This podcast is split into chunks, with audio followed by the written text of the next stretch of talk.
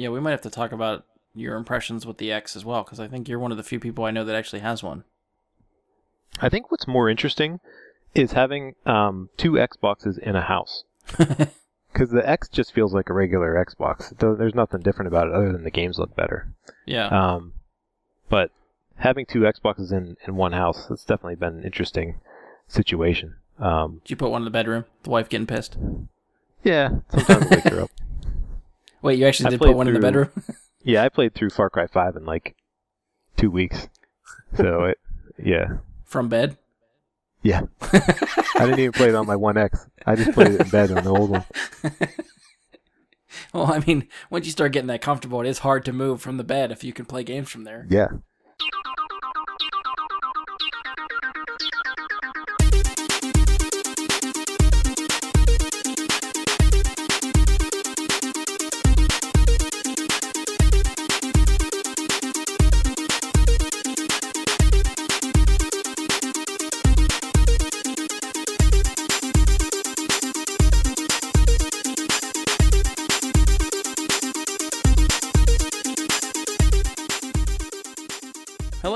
Welcome to another episode of Bry Guy and his Super Friends. I'm your host, Brian Labick. Joining me for this episode is Andy Stoles, What's up, podcast people? and making his annual appearance on the show, Jeff Engine. Hello. yeah, we were just talking about this before the show. This Jeff, it's been actually a year since you haven't been on. You were here last year for E3. I thought it'd Yep. be great to get the get the band back together for this one. um. So yeah, we're covering the Electronic Entertainment Expo or E3, which is the big video game convention that happens this time every year, where all the developers and studios talk about what's coming over the next year or even into the two years from now. A lot of stuff they announced, I think, is coming 2019. Um, so it's like a week long convention almost that happens in LA. Um, last year we did this episode as well. I think it worked best the way we did it last year, which we're going to try to keep that that kind of format this year. Where we're not going to try to talk about everything that was debuted, so we'll probably be skipping some stuff. So if there's certain stuff you're list you're waiting for us to talk about that we skip over, that you know you might be shit on luck because we can't have four hours of a podcast. I don't think to talk about everything. Um, so we're going to go through the conferences, the order in which they were done over the weekend, and we'll just talk about what we what stood out to us basically whenever we're touching on all of these. Um, so we will be covering as much as we can from the conferences from EA, Microsoft, Bethesda, Square Enix, Ubisoft, Sony, and Nintendo. Now, before we get into the conference and stuff like this, I just want to ask these guys, what is everyone currently playing? I think both of you are what into Sea of Thieves. Yeah, I animate Um, mostly. I dabble with the Sea of Thieves, but I've been playing a ton of Elder Scrolls Online. Okay, okay. I got real close to finishing out uh, Far Cry 5, but didn't finish it out quite. Um, and then Sea of Thieves. Uh, I'm also finally playing uh, Zelda Breath of the Wild. Nice. I say that like I've played it. I haven't played it either, but I've heard really good things about it. and I got the uh, I got the uh, Pokemon Quest on the Switch as well, which is kind of fun, but it's nothing too exciting. I don't even know what that is.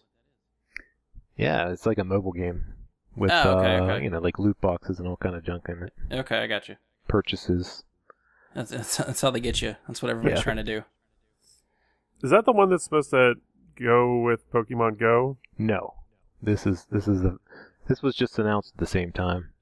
Um, Okay. The Pokemon Let's Go will have a uh, That's what it is. yeah, it'll have a connection up with um, Pokemon Go, and they announced that like a week before um, E3. It's kind of strange. So there's what, like two competing Pokemon games? Um, yeah, there's Pokemon Let's Go Eevee and Pokemon Let's Go um, Pikachu. I'm not sure what the two differences are. I think it's just your starting character that is different. I'm not sure there's too Yeah. much. Okay. Between like that yellow rabbit and the Yeah, brown fox looking thing. I've been playing a lot of Pokemon Go because I travel, so I, it actually has been something I've been doing a lot lately. So How's that work on your phone battery? kills it. I'm lucky I can't play it on a plane, or else I wouldn't have a phone when I got off. um, Andy, you playing anything else besides uh, Sea of Thieves and Elder Scrolls? Uh, not really. That's it. Pretty much, yeah. Elder Scrolls is really kind of consuming a lot of my time. That's okay. That's true. Yeah, that's the online games can do that. yeah. I'm trying to eventually finish uh, Red Dead Redemption. In in Uh, for the know, first time or another playthrough. for the first time, yeah. Okay. So that's that's been an off and on thing for me. And then uh, I just I just bought Star Wars Battlefront 2 because they announced some of the stuff, but I guess we're probably gonna talk about that here. Yeah, we will. Um, that is one that I still jump back to.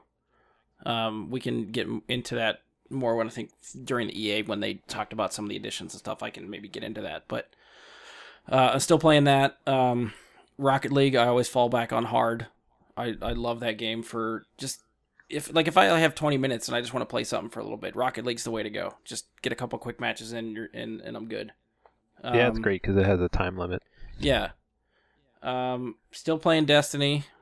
Um, the first DLC pack, the Curse of Osiris, had me for a little bit, but didn't stick around. The second pack, uh, the Warmind pack, has held my interest a little bit longer. So that's been going pretty good for now. Um, and I guess we could maybe talk a little bit about that during the. They talked about debuted some stuff during the uh, Sony conference, so we can talk about that later too. Um, and then there's a lot of games on sale now for E for during like the E3 week. So I actually bought um, Ghost Recon Wildlands, which I want to get into and see what that's like. And I think that's pretty much all I'm into right now. I always feel like I bounce around between a lot of stuff, so I have a hard time keeping track what the hell I'm playing. But those are my oh GTA, and I still play GTA. So Jeff, if you I know you were real into GTA for a while too. If you ever want to jump back into GTA, you let me know. Yeah, you let me know anytime I'm on. Shoot me an invite. I will do that because I'm always I still haven't finished all the heists. I, won't play it by myself. Yeah. And they keep adding content. Like GTA has held me every time I think I'm out, they add something that's like this is awesome and it pulls me back in to want to keep playing it. Do you um uh, do you have Game Pass? I don't. No. Oh, okay. I was gonna say because you, I mean, I think you'd like Sea of Thieves, especially with if they keep adding content like they have been. Yeah, and that's something we'll get into because I I know we talked last year and and I think Andy and I even talked at one point too during since it came out. But my my biggest hangup was has been additional content. Like I don't know how long I'd play it before it feels stale to me. Um, but I, I think can- it'd be fun, just like G- GTA is, but with people that you know you actually know. Right. Yeah, we can get into that during the because they have some content coming out that they talked about during the Microsoft conference, so we can get into that during there. So, all right, so that's what we're up to recently, and uh, so we'll just jump into the first conference. First conference was from EA. Um, was there anything that stood out to you guys from the EA conference? My biggest excitement was the uh, Jedi Fallen Order. I was Yeah, excited and that was we're nothing actually- more than a title. right, and I, that's enough for me. I I actually that sounds like it'd be fun, especially if it's gonna be single player story driven. So Which is really Yeah. funny because EA canned Visceral working on a single player only story, and now they announced from Respawn that they're doing a single player only story. So what else is the studio doing this? What else have they done? Uh, Respawn Res- made uh, Titanfall and Yes. Titanfall 2. yeah, Okay, I heard really good things about those. Which- like everything I saw from the trailers, like graphically looked awesome. So I got Titanfall 2 for like six bucks on sale, and I I, just played yeah, I just the, saw that this week, and I was I- tempted to get that too. I don't know how much I'd play it, but I, the thought I played my through the campaign, and the campaign was was actually really good. It was uh it was a good good uh you know waste of my time. yeah. I Yeah, I don't think some, they- some multiplayer. It, it was fun, but I, uh, all that's left on there now is just people that are really good at the game. So In the It's- it's multiplayer, super frustrating. well, the the guys that that formed Respawn are ex Infinity Ward developers. So Infinity Ward worked on Call of Duty. So they brought a lot of that gameplay and style into Titanfall, and that rubs me the wrong way playing multiplayer in Titanfall. The only redeeming factor of Titanfall is big fucking mechs that are pretty cool. I, I enjoy that part of it, but the infantry based shooter part of it that feels like now Black Ops two or three or the, all, all that futuristic Call of Duty stuff. No, I I'm I can't get into that. oh, you mean like the wall running and everything? Yeah, yeah, Well, not everybody can do it in the single player. Uh, you're you're special because you're a, you're a pilot, so you're able Okay. to do some of these things that some of these guys can't. yeah. I mean, maybe gun- shit for six bucks. Maybe I'd even just buy it just for the single Uh, player. you should, man. You should. I'll gift it to you or something. um, yeah. So they they yeah they didn't talk about anything besides a title and then sort of an era. They said it was going to be between episodes three and four during Yeah. the, the dark times. It sounded closer to three, just from you know, just from the name, because yeah, it's at that point there's still a fallen order. You know, yeah, and it sounds like this is the this is something I wanted them to make like a spin-off movie of, but it sounds like you know Darth Vader hunting the Jedi during the Purge. That's something I want to see Yeah. as a movie. But yeah, I mean, if like all we're going to get is a brand new game, Darth Vader, yeah, yeah, like he just got the suit and he's just touched the dark side. Like he's, yeah, ready to tear it. Yeah, I've talked about my ideas for a movie for that before. I, I, I really think you could you could do a movie like set from the perspective of these Jedi that are running from Vader, and you start with like five of them, and then Vader just shows up like the Terminator and just wrecks shit, and like as the movie goes on, he's picking them off one by one. I think that'd be awesome. So if we get a game like that, I'm all for it. Um, anything else from you guys that stood out to you? um, well, uh, An- Anthem has a release date, um, yes, February of, of next year, so. That kind of stuff. That, that's pretty far off. It could definitely slide, I would say, especially with I, the scope I of the definitely game. think it's it's going to slide. Yes, I do not think that release date is going to hold. Um, Um, did you guys watch anything from the the Anthem stuff? Because they they devoted like twenty minutes to Anthem. In Yeah, I watched both of both of the clips that you shared on the on the Bry Guys Super Friends Facebook page. plug. Um, and uh, you know, they kept saying that you know, like this is an entirely new feature and stuff, but a lot of it sounded like it was just Destiny. yes, yeah, You know, like they're like, oh, you're gonna do your your story quest, but then you can play with other people at the same time, and then you go back to the hub, and I'm like, this sounds identical to what Destiny has already established. yeah. Well, the So I don't know what the- they're gonna do to spin it. Like I don't know. even just like the story elements of like when that cinematic trailer first starts, the first 30 seconds or something, there's enemies that look like the fallen. And then they talk about like one city that's like the last surviving city of this planet, so that's just like Destiny. You know, protected by walls that all the bad shit's outside the walls, and then whoever you are has to go outside the city to fight people, fight back stuff that's coming at the city, and try to find. I forget what they what they called it it, during the during the gameplay demo, but there's some sort of power source or something that you know reminds me of the light from Destiny. Oh yeah, like the Traveler. Yeah, so it was a, it was a, it was very similar, um, but I guess the difference is those like those mech suits are going to be what makes the game for me. Oh yeah, there's there's something. Uh, it looks really fun because you could get into like one of those. Uh, I can't remember what uh, class they called it, but it was the big ass one that had like all the fucking miniguns on it. The Colossus.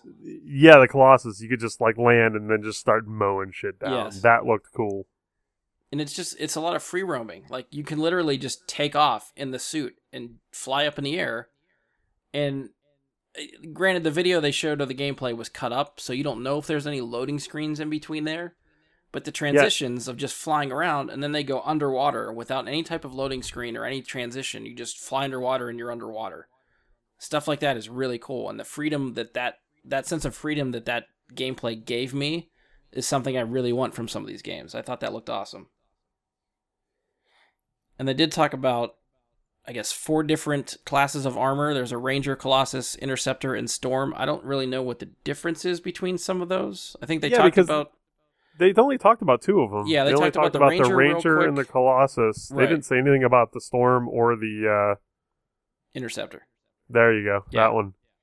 So, But I'm assuming one's like elemental mage type, and the other one's more of like a thief rogue type. If you're going to like RPG terms, you definitely had one that felt like a hunter. You had one that felt like a warlock. Colossus feels like your Titan. Like the the Destiny yeah. classes are there. But And then it looked like the the first one was just kind of like a melding of all three. Yeah. Yeah. I mean, graphically, it looks really awesome. I'm hoping it, it stays to that, and I obviously the co-op element I think looks cool to me. Playing that with friends I think would be a lot of fun. Um, during their little like Q and A session, they did say there's no loot boxes. There will be no paying for power ups. So Yeah, EA seems to be learning from their past mistakes. Hopefully, Battlefront 2. Yeah, that's the big one. What I'm hoping is the uh, I'm hoping the story is a little bit more cohesive and makes more sense than Destiny does.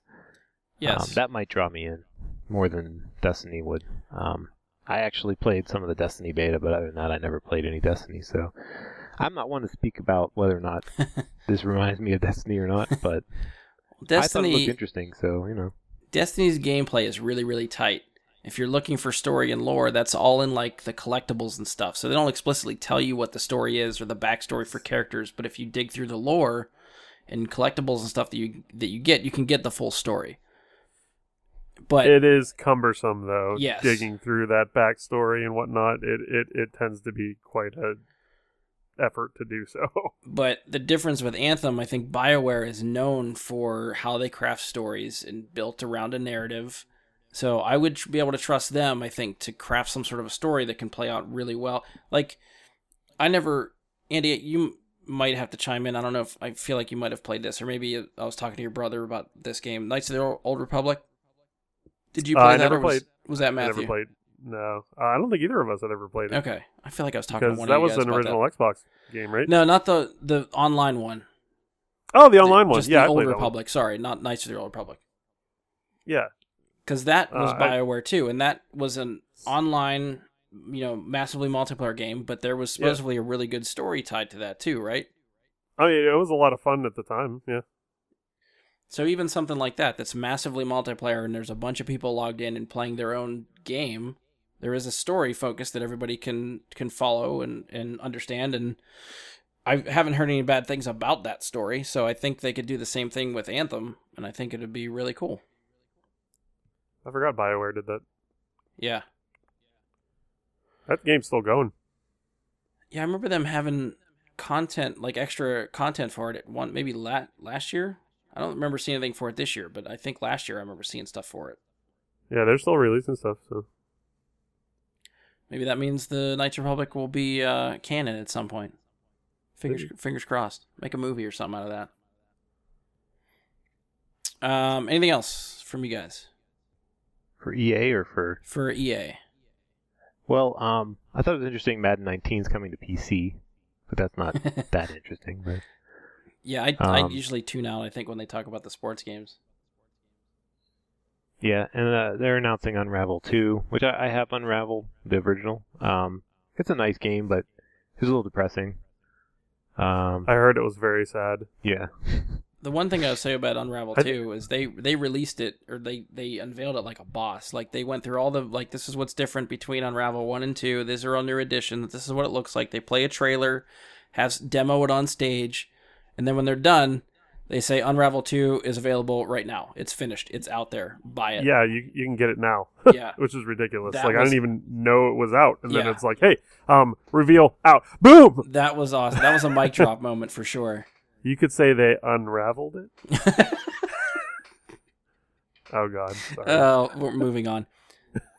Uh, Jeff, did you want to jump on Battlefield. Battlefront 2 now?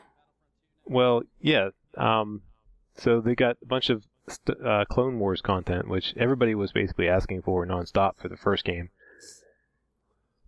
So that like Clone exciting. Wars, um, the cartoon, Well, I guess that era. or just the era. I think Yeah. just Okay. the era. It's gonna all be photorealistic like the rest of the game.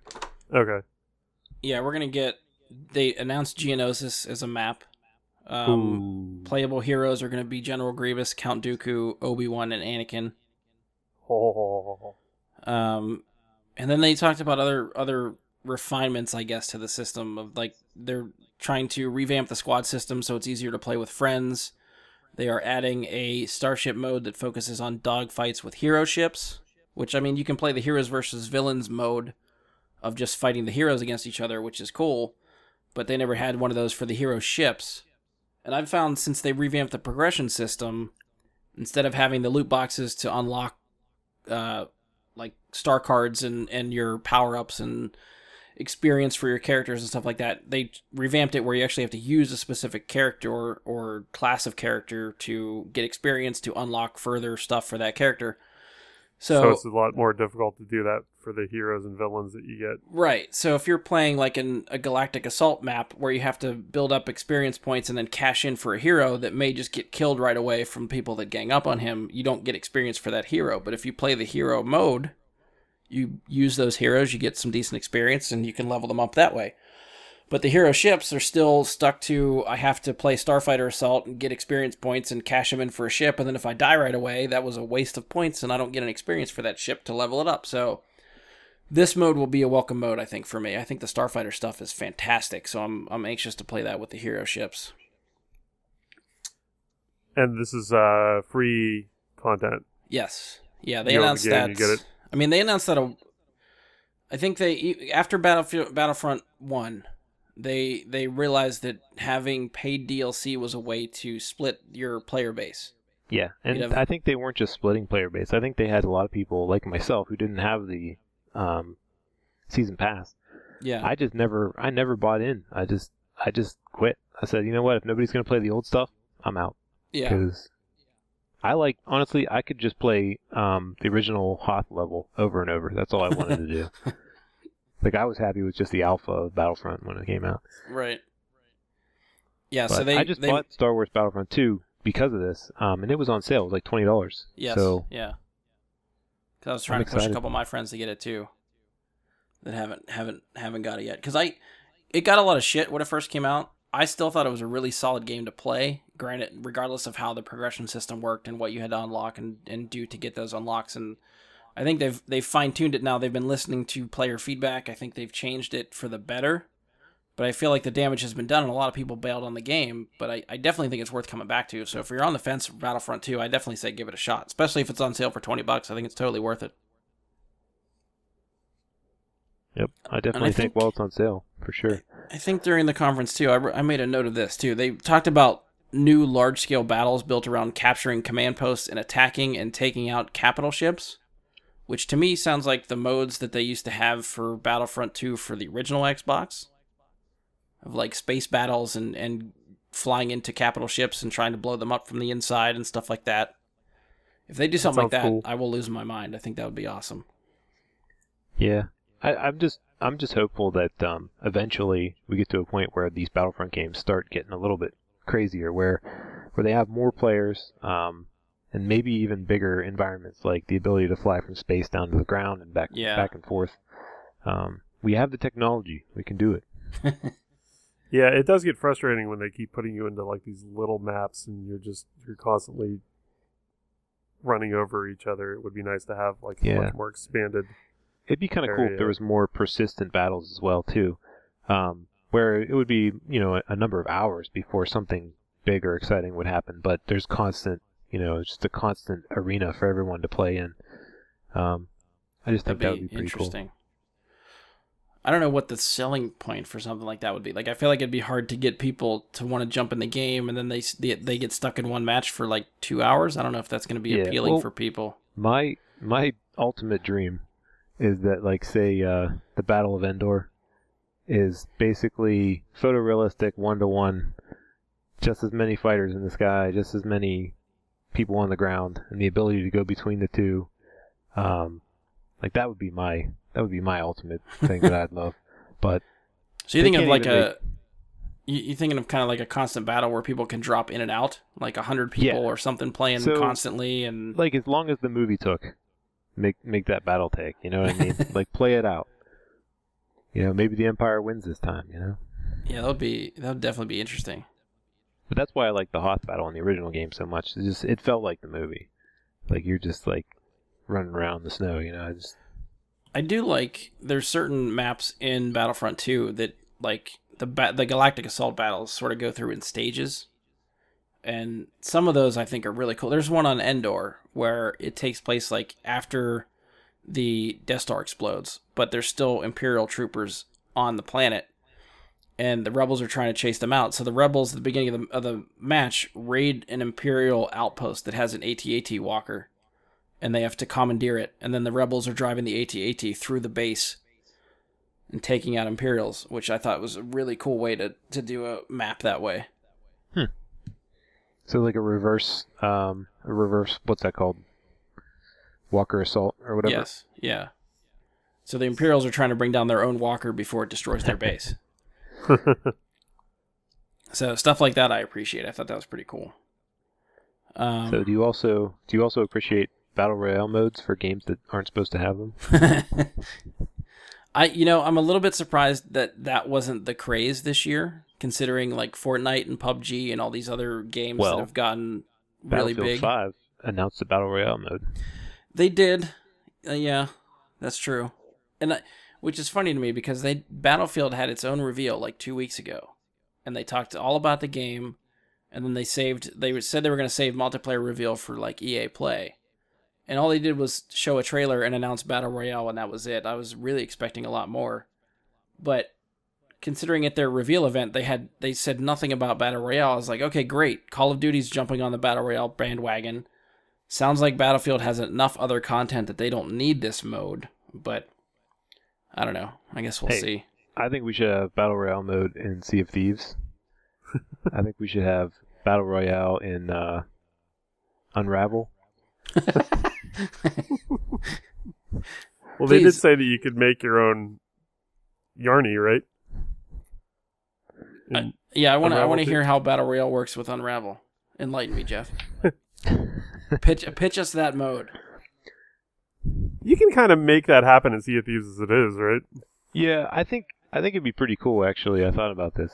Um, they have a storm in Sea of Thieves. What if you made the entire edge of the map storm, just like in you know supposedly in uh, Fortnite, and have the storm shrink? And if you go into the storm in Sea of Thieves, you you eventually take enough damage, your ship might you know it might actually sink. Yeah. So I, I think it could work, but or they could just keep shrinking the the outer edges, of the which turn red and start making your ship sink. So I think they could do it, but I don't know if Rare is the kind of developer that's going to sink to that kind of stuff. If they were going to do it, they would have announced it this year at E3 probably, because they Yeah. announced the two other content releases. Well, considering like every other battle royale game aside from Fortnite right now, that gets hot, falls away, and people just move on to the next one. Because I think it was Yeah. like H1Z1 was big for a while, and then PUBG came out, and then PUBG was real big, and then Fortnite came out, and nobody. PUBG lost like half its player base because they've all gone to Fortnite now. Yep. Hey, it's free too. I mean, Well, yeah, maybe yeah, maybe Fortnite's worth Fortnite has a little bit more staying power because it is free and it's easier to just get into and start playing that way. So that'll be yeah. I'm I'm still waiting for that bubble to pop, but yeah, since, you're right. Since it's free, it might actually last a lot longer. So, lastly on on my list of stuff here is um, EA has sort of like a EA access for PC. hmm So that's like their new thing is that you can you can pay a monthly fee and possibly get a bunch of games. So other Is than that sort of like the Game Pass for Xbox? Yeah. Xbox has EA access as well, which lets you get a lot of old EA games. Um, some of the you know some stuff from the last uh, some stuff from the last year or so. Um, but yeah, they're looking to do So something. the same. maybe like last year's Maddens and NBAs. and Yeah, like MLBs Battlefield. Five is actually on this this PC uh, Premier service. Huh. So, So- okay. I don't know if you guys have Origin. Um, it's the only way you can play some of their games um, on a PC. You have to install stuff through there. It's kind of like Steam. Okay. Yeah, I think. Oh, granted, I don't play a lot of PC games. I think I do have.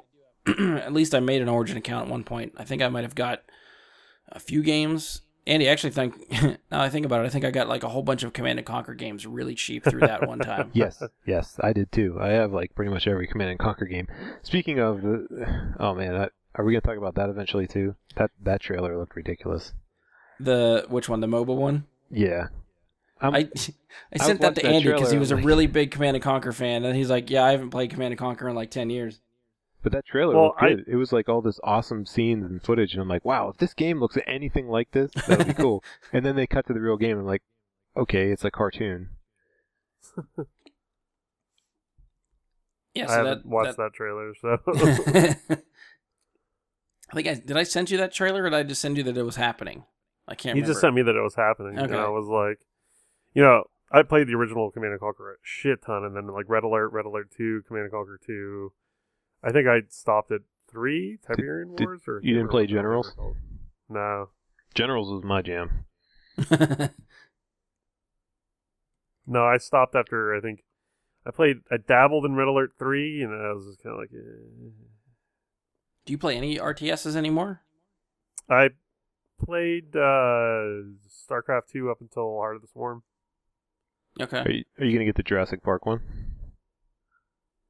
Oh, Is that Evolution? Jurassic Park Evolution or Jurassic Yeah. World Evolution, whatever that It- is? It, I looked thought pretty that good. was more of a Dino Park Tycoon sort of a thing. Yeah, it's that's more like that. It's not really com- competition. That'd be kind of cool though. If you could compete with another park and stick your dinosaurs on. that would be cool. Like they had like a, like they had a battle royale arena. yeah, Battle Royale Jurassic Park. I think we just cracked the code. Last last guest still alive. I, it, that game did look really cool. Uh, when's the release date on that? I think it came out. Did it? Yeah. I think Okay. it's like this week or something like that because the movie yeah, comes I out knew next it was week. soonish. It does look cool. I mean, I it just looks like the trigger on a it. really way more complicated Dino Park Tycoon that you used to play at middle school or whatever. Um, all right. Any final thoughts for EA? Okay.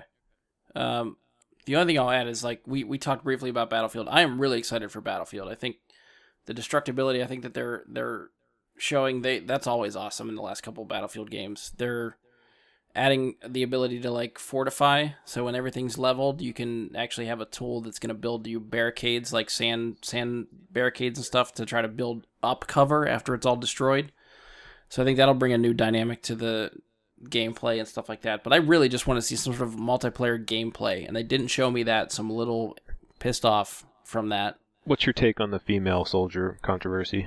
i'm totally fine with that i don't know Is i don't know Controversy? i don't know why it's getting that much shit I think that they should have, you know, the ability to be a female character in multiplayer. But I, I, I feel like, you know, Battlefield's never been an accurate depiction of any particular war. right You know, exactly it's it's always a little weird or different or something. But I mean, there really were no female combat people in World War II. Uh, you know, I, I get see where these people were coming from on that. right you know? but i think it's it's still more of like that kind of i don't know racism and all that kind of shit that's in our culture right now and all these toxic fandoms and shit yeah, it's bleeding over into anything they can get their hands on Yep.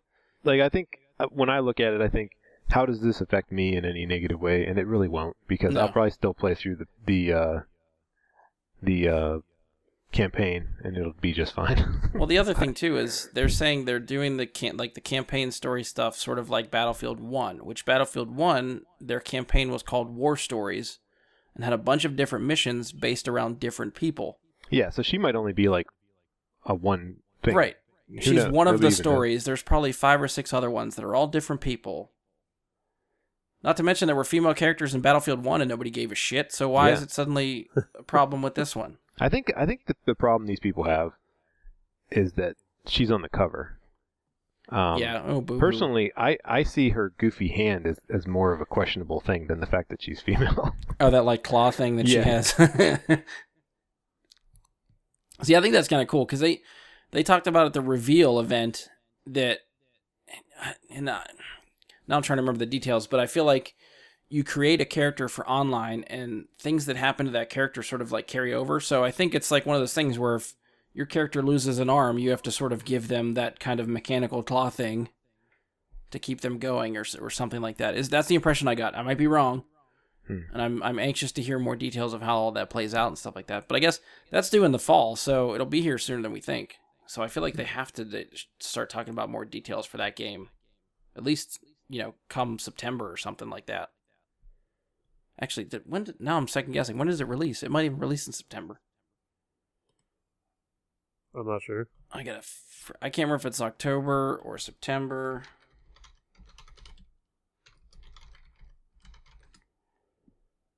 It is October, October 16th. Or 19th, October 19th. Early access for uh, EA Access is October 11th. Digital Deluxe release, early access is October 16th. Regular edition, October 19th. So, yeah, that's coming a lot sooner than I thought. Um, all right, so I think that'll wrap up EA. We'll move on to Microsoft. All right. What's uh what's sticking out to you guys about Microsoft? Well, they showed a lot of stuff that isn't, you know, particularly their exclusive. Um, that's where I first saw um, Division Two, Mm-hmm. Yeah. which looked pretty good. Um, takes place in DC. Yes. Um, looks like they actually had a little raid through uh, Air Force One crashed on the ground. Yeah. Yeah. So, but it looks like they're showing more of the world. Uh, You know, it, lo- it looks like it's going to be more of a Last of Us kind of situation than a um, hey, we're just trying to fix up New York here and save people. Yeah. You know, because they didn't really give you a real hint on how the rest of the world was doing um, during Division, the first Division game. Yeah. So it'd be kind of interesting to see the rest of the rest of that fleshed out. Did you play the first division, Jeff? I did. Um, I didn't get very far in it. Um, I reinstalled it actually because it, it became Xbox One X enhanced. Okay. So I plan to play it at some point. Honestly, if you want to get back into that, let me know because watching all this stuff for the Division Two made me want to go back and play this again. Yeah. The first one again. I just like exploring New York, to be honest. I, and then you know the combat's just the bonus. I, yeah, I it, enjoyed it does play really well. hmm And I think I, I liked what they did with the change of setting for Washington D.C. here because I think the the snow New York streets it's very urban and there's not a lot different about anywhere that you end up going. Well, in that what game? Was, what was cool is I I was watching that trailer and I said, wait a minute, I've been inside of that arboretum or whatever that is, where the um the plants were and everything. Yeah. Okay. That glass building. Yeah. That's yeah. like their. It's kind of like um the thing in Pittsburgh, like um The conservatory. yeah. So I've been in there. It's actually it looked pretty realistic. I was surprised. so you can tell your way around Washington D.C. Washington D.C. when you're playing the game. Well, I don't go there that often. yeah, I'm I am excited for that one. That one caught my attention a lot, and so much so that the, I think the season pass for Division is on sale this week. So I actually ended up picking that up because I didn't have all the other additional content. Oh, really? it. What's Yeah. on sale for? I think 16. Okay, maybe I'll pick that up. So that'll give me an excuse to jump back in and try to play some other stuff that I haven't played before. And then they did announce too. I think they talked about it during the Ubisoft event, but they're trying to give you more stuff to do after you reach the level cap for the division. So they're they're talking about specializations Oh, that you choose from after reaching max level, and then depending on what specialization you get, you get a signature weapon that's tied to that, that plays into the class you pick. So you can you know try to complement with what your friends are playing, so that you're each trying to do different stuff. Um, they did talk about the year one content for Division Two will be three DLC packs or episodes or whatever they called it, but they will all be free. Now, whether or not that's for the entirety of the game or just year one, but at least the first batches of content will be free for all players. And one of the other big things they're adding is eight player raids, which to me sounds really good at first until I think about how much fucking headache it is to schedule six people to run a raid on Destiny. That trying to get eight people to run a raid in Division Two, I think is I'm I'll probably never get a chance to play that because I'm never gonna be able to get, get that many people together online at the same Well, time. It it, it Well- does it scale based on how many players you have? Did they say? I mean, I don't know if you'd be able to go in with four people and still do it. Hmm. I guess that's based on difficulty and how high level your characters are at the time. But if it's Yeah, built 'cause- for eight people, it'd probably be safer to go in with eight people. I would think that it, it has to scale because not everybody can get eight people together. Even The only thing I matchmaking. can think of is that they do matchmaking. Yeah. Yeah, like pickup groups. Right. Because I, I don't think uh, I don't think you can forerun Destiny raids with six like six player Destiny raids. I don't think you can run with what three or four and get it done right. Well, there. I know I've seen videos of people online that like solo raids. I don't know how they do it. I don't watch the videos because I feel like I just feel like crap that these people can do it by themselves, and I'm struggling to do it with six other people. I try But- to do some solo stuff sometimes, and I would just like kind of hide and, and do goofy tricks just to try and get the people not to be aggro to me and stuff. Yeah, I'm sure there's ways around it. But that's no fun. Yeah. But yeah, that's definitely th- this Division Two is definitely on the one of you know near the top of my list of anticipated games. It's kind of sucks it's not coming out until 2019, but I it's definitely on my list. I I enjoyed the first one enough. I'm sad I didn't play it past like finishing the story, so I'm I'm kind of anxious to jump back in and try to try to play some more of that. And I think it'll hopefully hold me over until Division Two comes out. So yeah, I'm looking forward to that one. Um, anything else? Uh, Cuphead, the delicious last course. Did you beat the the main game for that? Dude, I only made like two levels in.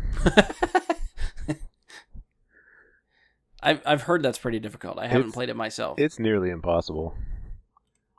I, I'm amazed whenever you watch stuff online and people get through there. But one thing Yeah. I will say about this Cuphead DLC, it actually is Cuphead the DLC. So it's Cuphead the delicious last course. I did not catch that. Yeah. So I'm sure that was intentional. That's cute. But anyway, that's I don't really need to talk about that too much. It's not that exciting. I, I'm probably not going to get it because I just that game is way too hard. I'm I don't have the patience to get the muscle memory down to, you know, I'd rather play something else. Yeah. There's a fine line between like rewardingly difficult and frustratingly terrible. Yeah, it was basically a donation to that developer for making something unique. There you go. Uh, Andy, anything stick out to you? Um, I never really played the Division One. Um, and quite honestly, I get irritated by the uh, notifications I get on PS4 about people getting high ten high loot items or whatever. I feel like it just floods my fucking notification feed. Oh, anybody that plays it on PS4 for you, they just every time they get something good, it pops up as a notification for you. Yeah, every time they get like ten high end items, it's Jeez. like my my whole like timeline is just like ten items, ten items, 10 items. I'm like motherfucker, stop it! And I can't seem to turn it off. But I mean, I heard it's really good. I just haven't haven't played it. Does it? Does this one make you want to play the second one, or Not really. okay? It's just not my type of game. Yeah. Uh, was there anything in here that stuck out to you? On Microsoft, Yeah. Sea of Thieves content. the Sea of Thieves content, yeah. Yeah, it looked Yeah, like they were going to they're- have some some uh, NPC ships, which it surprised me because you know everybody swore swore up and down, no, they're not doing NPC ships. It's not this kind of game. So I just said, well, this is gonna, you know, what kind of game is this? You know, the, Yeah. let's- So now we're gonna have NPC ships. We're gonna have you know skeleton ships patrolling the seas. I don't know. Um, it didn't. You know, they weren't super specific, but I'm not sure if the. I think that's the. That would be the um, cursed sails. Um, That would be my guess. DLC. Yes. yeah, so I don't know if that means that it's going to be a specific spot, kind of like the uh, Megalodon was, or if it is going to be just you're going to have a random ghost ship that you got to go attack or, or beat or get attacked by or followed by or something. Right. So we'll see. Um, if it's you know it, it might be like the first week, just kind of like uh, the Megalodon was the first week or two. Um, you had to go to a specific spot. You had to do these these quests to get to it. Um, but I'm wondering if um, if they'll start out with just having it be a random event, or if it'll be something you have to conjure up, kind of like this was. And then there's uh, a map update um, that's going to add a volcanic region um, that will be called the um, Forsaken Shores. So there wasn't too much detail on there as well. Um, So are we talking like an arch- archipelago of sorts, like four or five islands? I would say- really say much. well, there's currently just kind of like three locations right now. Yeah, like three areas. Of I'm the map, wondering if they're gonna they're gonna expand the whole map, or if they're going to add it onto one of the corners or something like that. So who yeah. knows? From what I heard, or from what I see in discussions, it kind of seems to me like this is going to be a, a pretty sizable update that contains like almost an entire new region, just like the current three regions. Okay. The, what I'm getting irritated with on Sea of Thieves is, is the limited play. Of what, Limited just like stuff to do. No, just like the Megalodon, like he said, I can't, I Oh, can't like okay. do the quest or anything. Like, w- why limit it? I don't Yeah. understand. Like you're you're you're segregating your player base. Like if I wasn't able to get to it or I was on vacation for two fucking weeks, I can't do that now. That's I that's agree with you. irritating to me. I agree with you. I don't know why they're doing that. Like part of like these games is replayability. Like what if like two months from now I'm like, hey, that megalodon was fun. Let's do that again. Yeah, I don't see why. I can't. Why? I, I don't get it. I don't see why you don't can't just leave- this- that Merrick character sitting on the island. I don't see why you couldn't just go talk to him anytime you want. Right. Um, it just I, I don't I don't get it. Why? why Yep. It, I- it's irritating. To I don't see why like so they added these new guys to the um the tavern. Why can't those guys just offer that quest? And then you when you go there, Merrick is there just hanging out. Like I don't like Yeah, WoW has done this for how many years now? It's been what, like 15 years or something like that. yeah, and you can still do every quest in WoW that you Yeah. want to. So it's I, I don't really. The only thing the Megalodon quest made me realize was how cool this game actually could be if they would have all of the quests always available. And that that shouldn't have been a single quest update. They should have put like 12 of those in somehow. You know, I, it, it doesn't seem like they did much work for this. So hopefully in the future they they wisen up because. Well, do we know if it was a one-time thing or is it going to be like a monthly thing or every other month um that it could pop up? they said there's going to be weekly events. Right now, there's like this. Um, there's a new event right now where you have to find these thrones and then do the sit emote in them, and you earn credits for uh, a new a new group of guys called the uh, Bilge Rats. So, yeah, That's going right now, yeah, that's that's that's currently playing right now. and As that's of this limited as well. I believe it is time limited. Yeah, and then and then there's gonna Ah, be arg! yeah. 'cause I- why can't you ask those guys and be like, hey, you know, what's the deal with these throne things I've seen here and there, and then they'll send you on a quest to go get them, and you know, Yeah, I don't. It, the the limited thing is really starting to piss me off. Well, I'm thinking Yeah. specifically for that Megalodon one. Like if it's you know a week or two this month, and then like two months from now they go, oh, it's back, and then it's on for another two weeks. Yeah, Okay, this if they cool. if they make it like you know bi-monthly or something like every other month, you're like, hey, it's Megalodon week. Well, you know, that's I cool. think the only thing that you're gonna miss out on, 100%, are the tattoos for your um for your body in the game. I think that's the only thing you can't get now. Um, which everybody wears clothes pretty much, so I'm I wouldn't say that's too bad, but now you're gonna you're gonna have to randomly find the megalodon in order to kill him and get the achievement. So that's a little bit more difficult because it was easy to conjure him. You had to get people together and stuff to do it, but I think uh, I think if you randomly find it, um, then your crew has to single-handedly take it on. At least with the crew finding situation, you had at least two ships that could fire at it. So it was it was a tough fight, and I, I don't know if a single crew can do it. Gotcha. But there was a lot more shown than just that. Um, you know, there was big Gears of War footage shown and everything like that. Yeah, they announced three different Gears games. The the gears pop looks ridiculous. Yeah, yeah, they're all for different systems too. The Gears Pop, which incorporates Gears as the Funko Pop toys, is for mobile devices. Oh, it's Uh, mobile. Yeah, I didn't know that was mobile. Uh, Gears Tactics is like an RTS type of game. I think they were talking about, and that's I think PC.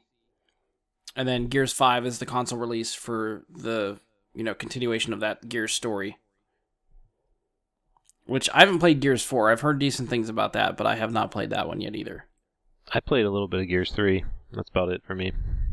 Is that the only Gears game you've played? Yeah. Okay. I played Gears One.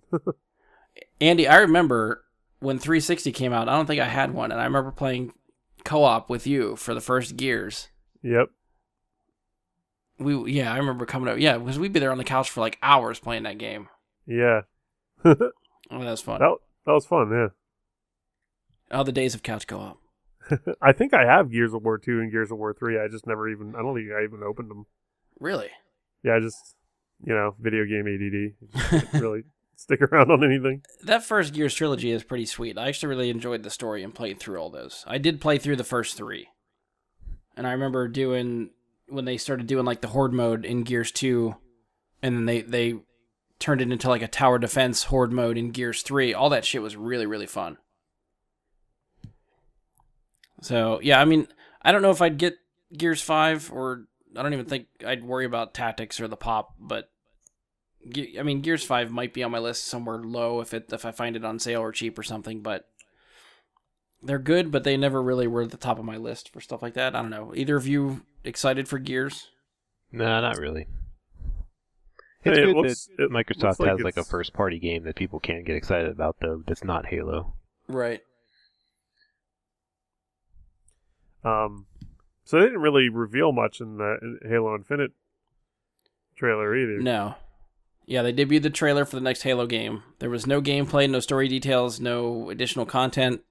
Whatever they're doing with that game, we don't know. So, So what studio took it over after Bungie?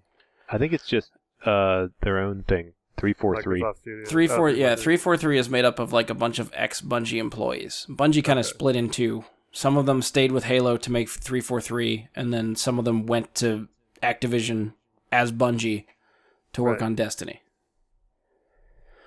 So yeah, I, I the rumors are that this game is going to be some sort of open world game. Well, just Which- from the title alone. Yeah, and even the way the trailer plays out, like they're Right. showing you sprawling environments of like animals in the environment, which is something Halo never worried about before. But I mean, I don't know, the thought of like getting together, assuming it's like co-op in some some form that like you can get together with your buddies and jump just jump in a warthog and drive around the Halo ring. That sounds cool to me. Yeah, I could see it being almost more like a um like a like a Breath of the Wild type of game maybe, um, but more you know combat driven than Yeah. story or quest driven. Um, it'd be kind of cool if somehow they really managed to uh, have you able to walk the entire ring. That would be something to see. Yeah, yeah. Yeah, and there has to be some sort of story details because the story from 5 didn't conclude. So if they're trying to do like another trilogy, obviously the story from this one has to wrap up with the previous two games that they've set up. So I'm I'm actually anxious to see where the story goes because I am invested in that story with Master Chief. And Yeah. I know a buddy of mine that's really into Halo keeps hearing that this is going to be Master Chief's last game. So if they Pat? continue the yeah, if they continue the Halo franchise after this, it might not be with Master Chief, it might be somebody else. So I think he's already like, I don't know how I feel about this one. He'll master it. Oh, definitely. Yeah, for sure. He's still grinding away at Halo 5 trying to get like max level online. Um the a couple other games that stuck out to me, Forza Horizon 4 I think looks really awesome. I'm confused by this. What is confusing? This whole open world racing thing. Do you actually get to race, or do you just drive around with other people? They have I'm um, super confused by I that. played it a little both. bit. Yeah, it's, it's like if you just want to goof around in the world, you can, but then there's also specific races, and there's like a almost like a, a campaign you have to follow. Yeah, the I I jumped into Forza Horizon 3. I bought that when it was on sale and uh, have been playing that with a couple different people. Um, that one they that was was set in Australia. So there's there's like the Horizon event is basically like the campaign. So you are the I guess proprietor proprietor of these events that you want to put up like tents and festivals around Australia. And you have to go through races gaining fans and money to open up events and venues around Australia. So you can just cruise around the environment with you and a buddy, or as you're cruising around the environment, there's different missions and races and stuff to do to earn fans and money and then continue the festival building and all that stuff. So there's a little bit to it in that sense, but it is just really fun to drive around with your buddies. But I think we talked about this I actually think we brought this up last year with something. I can't remember what at the time. Oh, we were talking about the crew last Yeah. year. That's what it was. Where after playing GTA, it's hard to just drive around an environment in a car and feel confined into the car that you can't just get out and walk around. GTA has broke me that way. Yep, I agree. That's So- why I actually don't even like racing in GTA, unless there's some kind of interesting twist, like you know trucks versus bikes or something like that. Yeah. I don't. I Actually, just we haven't played that in a while. Racing is just super boring to me. So these games they look great. It's a great it's tech demo really. I I just think I, I know some people like it, you know, but it's just not something I'm gonna buy. Yeah, I do. I do have fun with it, but it's it's not one that I tend to like. If I'm playing it by myself, or where I usually don't play it by myself, if I play it, it's with other people. And if I'm playing stuff, if I'm by myself, I usually end up playing different stuff. But it, yeah, it does look pretty. I, I like the idea with this dynamic weather they talked about, where the different seasons gives you access to different parts of the world. I thought that was kind of cool. I think I don't know. I think what I'm most excited for is that the developer Playground Games is going to be for um, use for the Halo Infinite as well. So Oh, are they? a lot of the um, a lot of the the good environments and stuff from Forza hopefully will translate into Halo Infinite. Yeah. Um, Andy, what do you feel about Horizon? Does that still interest you or no? No, I just the the the racing games that that you have to like play a story mode for just don't really like. I can see having like a career or something. So you didn't But- like Diddy Kong Racing? Uh, never played it. Um, It has a story. like I can see careers like owning cars and like winning races and getting money and you know like I don't know. I guess I'm a little bit more old school with that, like the old uh, Gran Turismo type games where you just have a career, have a garage, customize. I mean, there's a- there's a sense of that like in- that. Forza Horizon, but instead of just like picking a race from a list of available races, you just drive around the world to the next race and start the race. But you I do it I'd- like I think I'd, money, I'd can- rather just have a text-based thing that's saying Okay. go to this race. like, God damn it, I have to drive all the way the fuck over here to do this race. so you want a little bit more linear in that sense for you. Yeah, I just, I just, I don't get the whole drive around and find races thing. Okay, fair enough. Um, And and is this all online, or can you just see, I sign on and play? like the, I don't it's know if getting it's, a little ridiculous. These single-player games all adding all this multiplayer stuff. yeah. Well, the, I mean, which the, is um, you know some games need that but i think i feel like some games really you know glimmer as single player games Yeah, and I don't know. I don't know if it changes between Forza Horizon three and four three.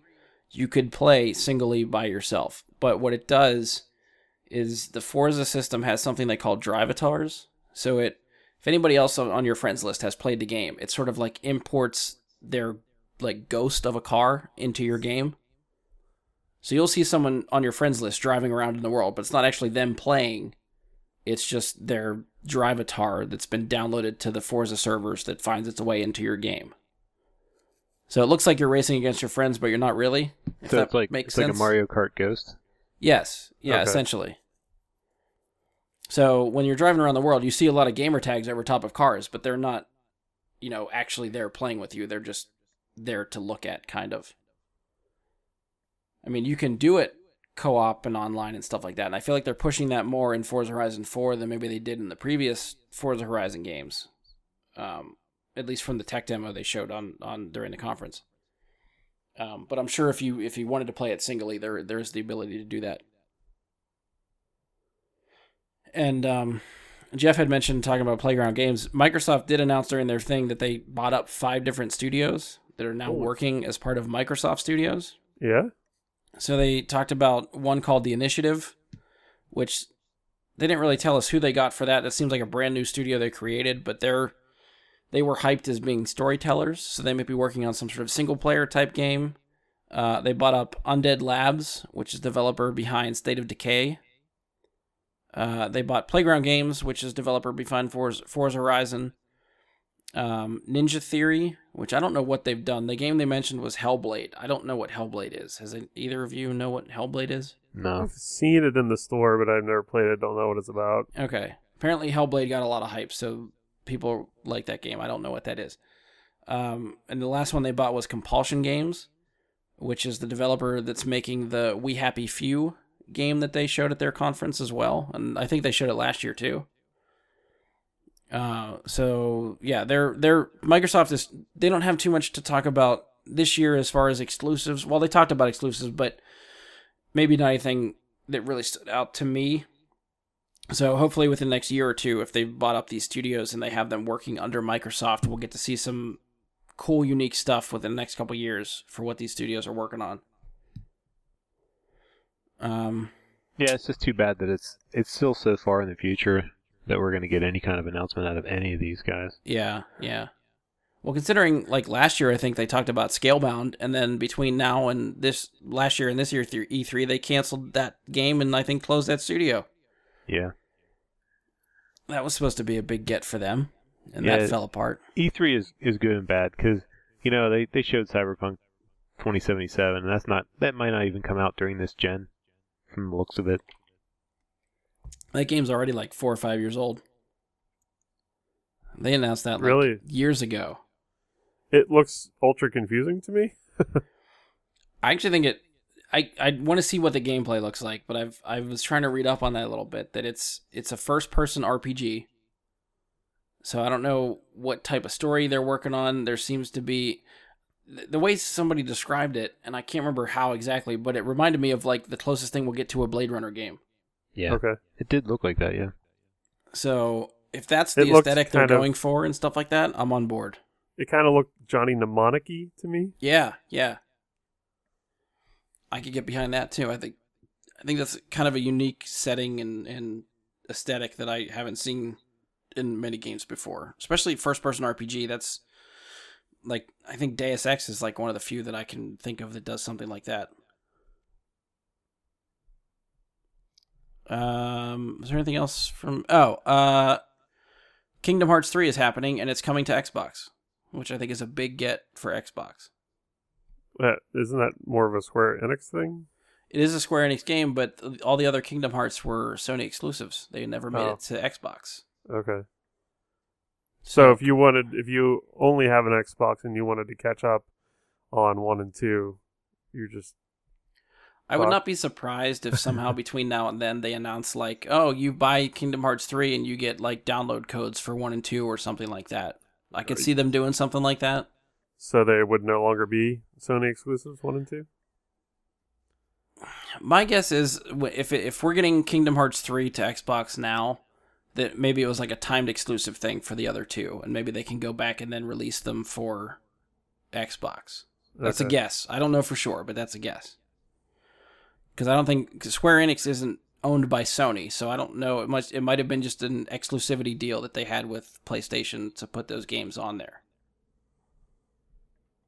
Um, and then the the last thing I have in my notes that kind of surprised me, not that we saw anything from it, they just kind of said it's coming and it'll be here next year, is Battletoads. that first game for Nintendo is so impossible. Fucking difficult. Yeah, once you get into the sewer on the whatever hover bike thing is, just, just all bets are off. You're you, you can't make it past that. There's no. There's no way. And that was what they put in the announcement trailer. They showed that fucking pink wall and that bike Yep. just slam into it, and you're like, God damn, Battletoads. But yeah, I you know, I remember playing that as a kid and being completely frustrated with not being able to get past that fucking level. Uh huh. And now as an adult, I want to give it a shot, but I don't know if it's just going to be just as bad. I feel like you could even use Game Genie and it wouldn't get you past that. you know what I mean? I put in the code, damn it! And I still can't do it. Oh, the days of old time cheating. Yeah, so I don't know what that game's going to be. They the little trailer they put out says like I, they're kind of poking fun at themselves and saying it's going to be 4K resolution on a 2.5D graphics. Yeah. So it still Yeah. sounds like it's going to be the side scroller that Battletoads was, but it's going to be in 4K. So that could that could be fun. I'm intrigued. Yeah. Well, I, I want to see what the gameplay looks like. That's that that could sell me on it. What the gameplay looks like. And I think it said, did it say three player co op? I think too. So I believe so. Yeah. that that'd be Weren't there four Battletoads before? I, I only remember only ever being able to play it with two, like two people at a time. You might, oh, you know what? Yeah, there might have been th- three because I think you could play two player, but you could pick between three different Okay. colors. I couldn't remember if there were three or four. I keep, you know, they're green and remind me of turtles. So uh, Yeah. yeah, It's TMNT e- yeah, it's all. easily to get confused. Yeah. Um, what else? Oh, a few other quick little things that Xbox threw out at the end of their conference. Um, they ended it sort of wrapping up talking about how their Xbox team is working on something called Microsoft AI, which is to further advance games and make them more immersive as far as the AI that's in the games for NPCs and stuff like that and enemy enemy characters and stuff. So I don't know why they name dropped that, but I guess we'll see if they do anything with that. Um, they mentioned that Microsoft Cloud engineers are building a game streaming network that will give console quality games on any streaming device. So that is in the works. How long that will take to get done or what the plan is for that, who knows, but they are working on it. I just I don't see that happening until everybody's got 10 gigabit Ethernet or something all through their house or something like that. Because Yeah. I I use in-home streaming over a wired connection to a computer, and there's all kind of lag issues and things like that. Right. I'm not sure if maybe it's they just don't manage the ability to, um, like maybe my my Xbox is the host for the game that I'm playing, and then I'm also trying to stream, so it's not working at the same time.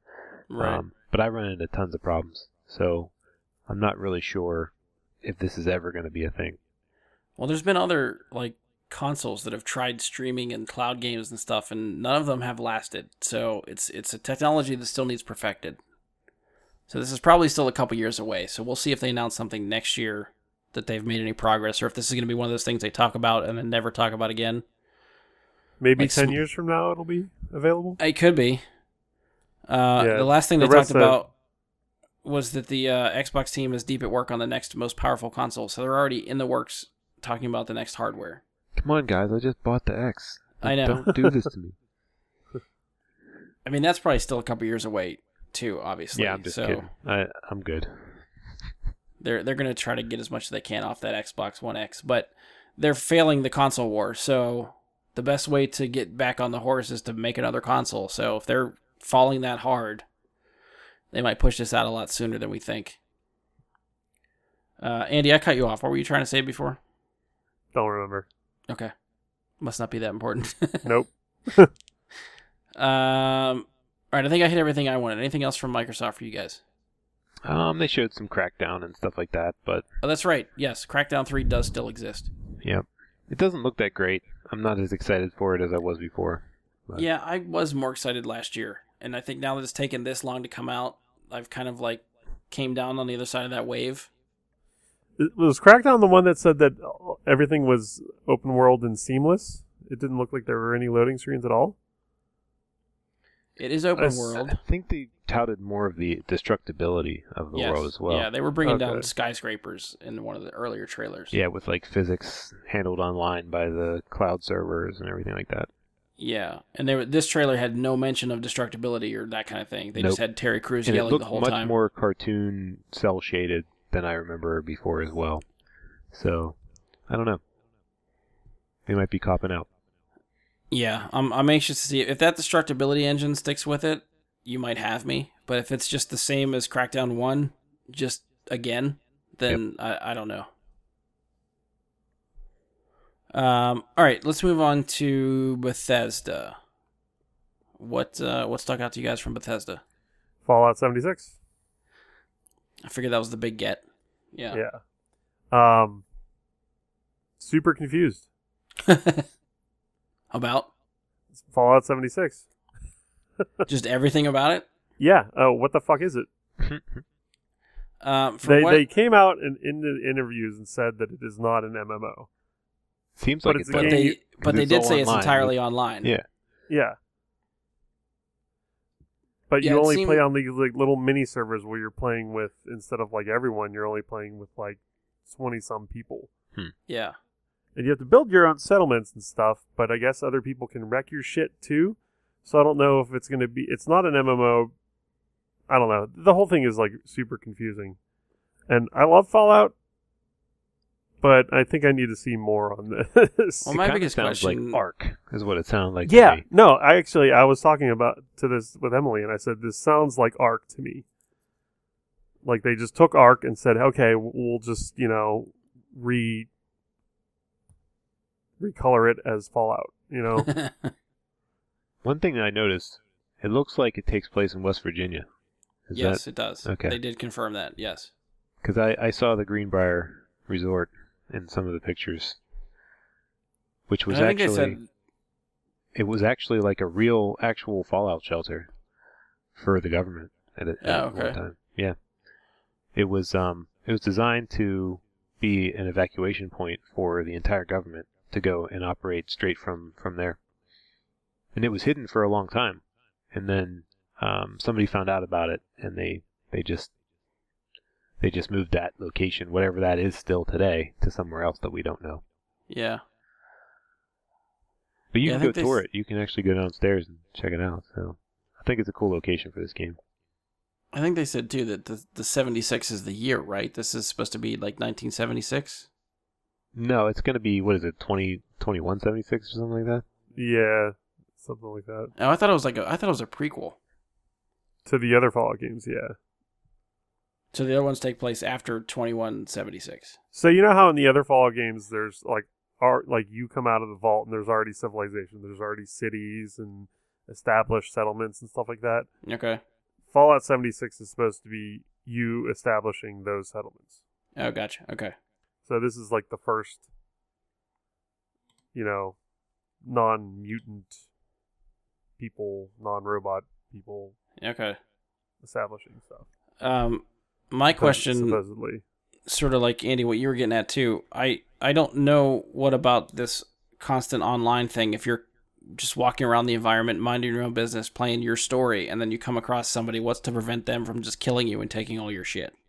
Get good. Because I mean, Jeff, you know from playing GTA Online, that's Yeah, what happens. You get wrecked. You know, I, GTA has uh, what's it called mode? Um, passive mode. So maybe they'll have a passive mode.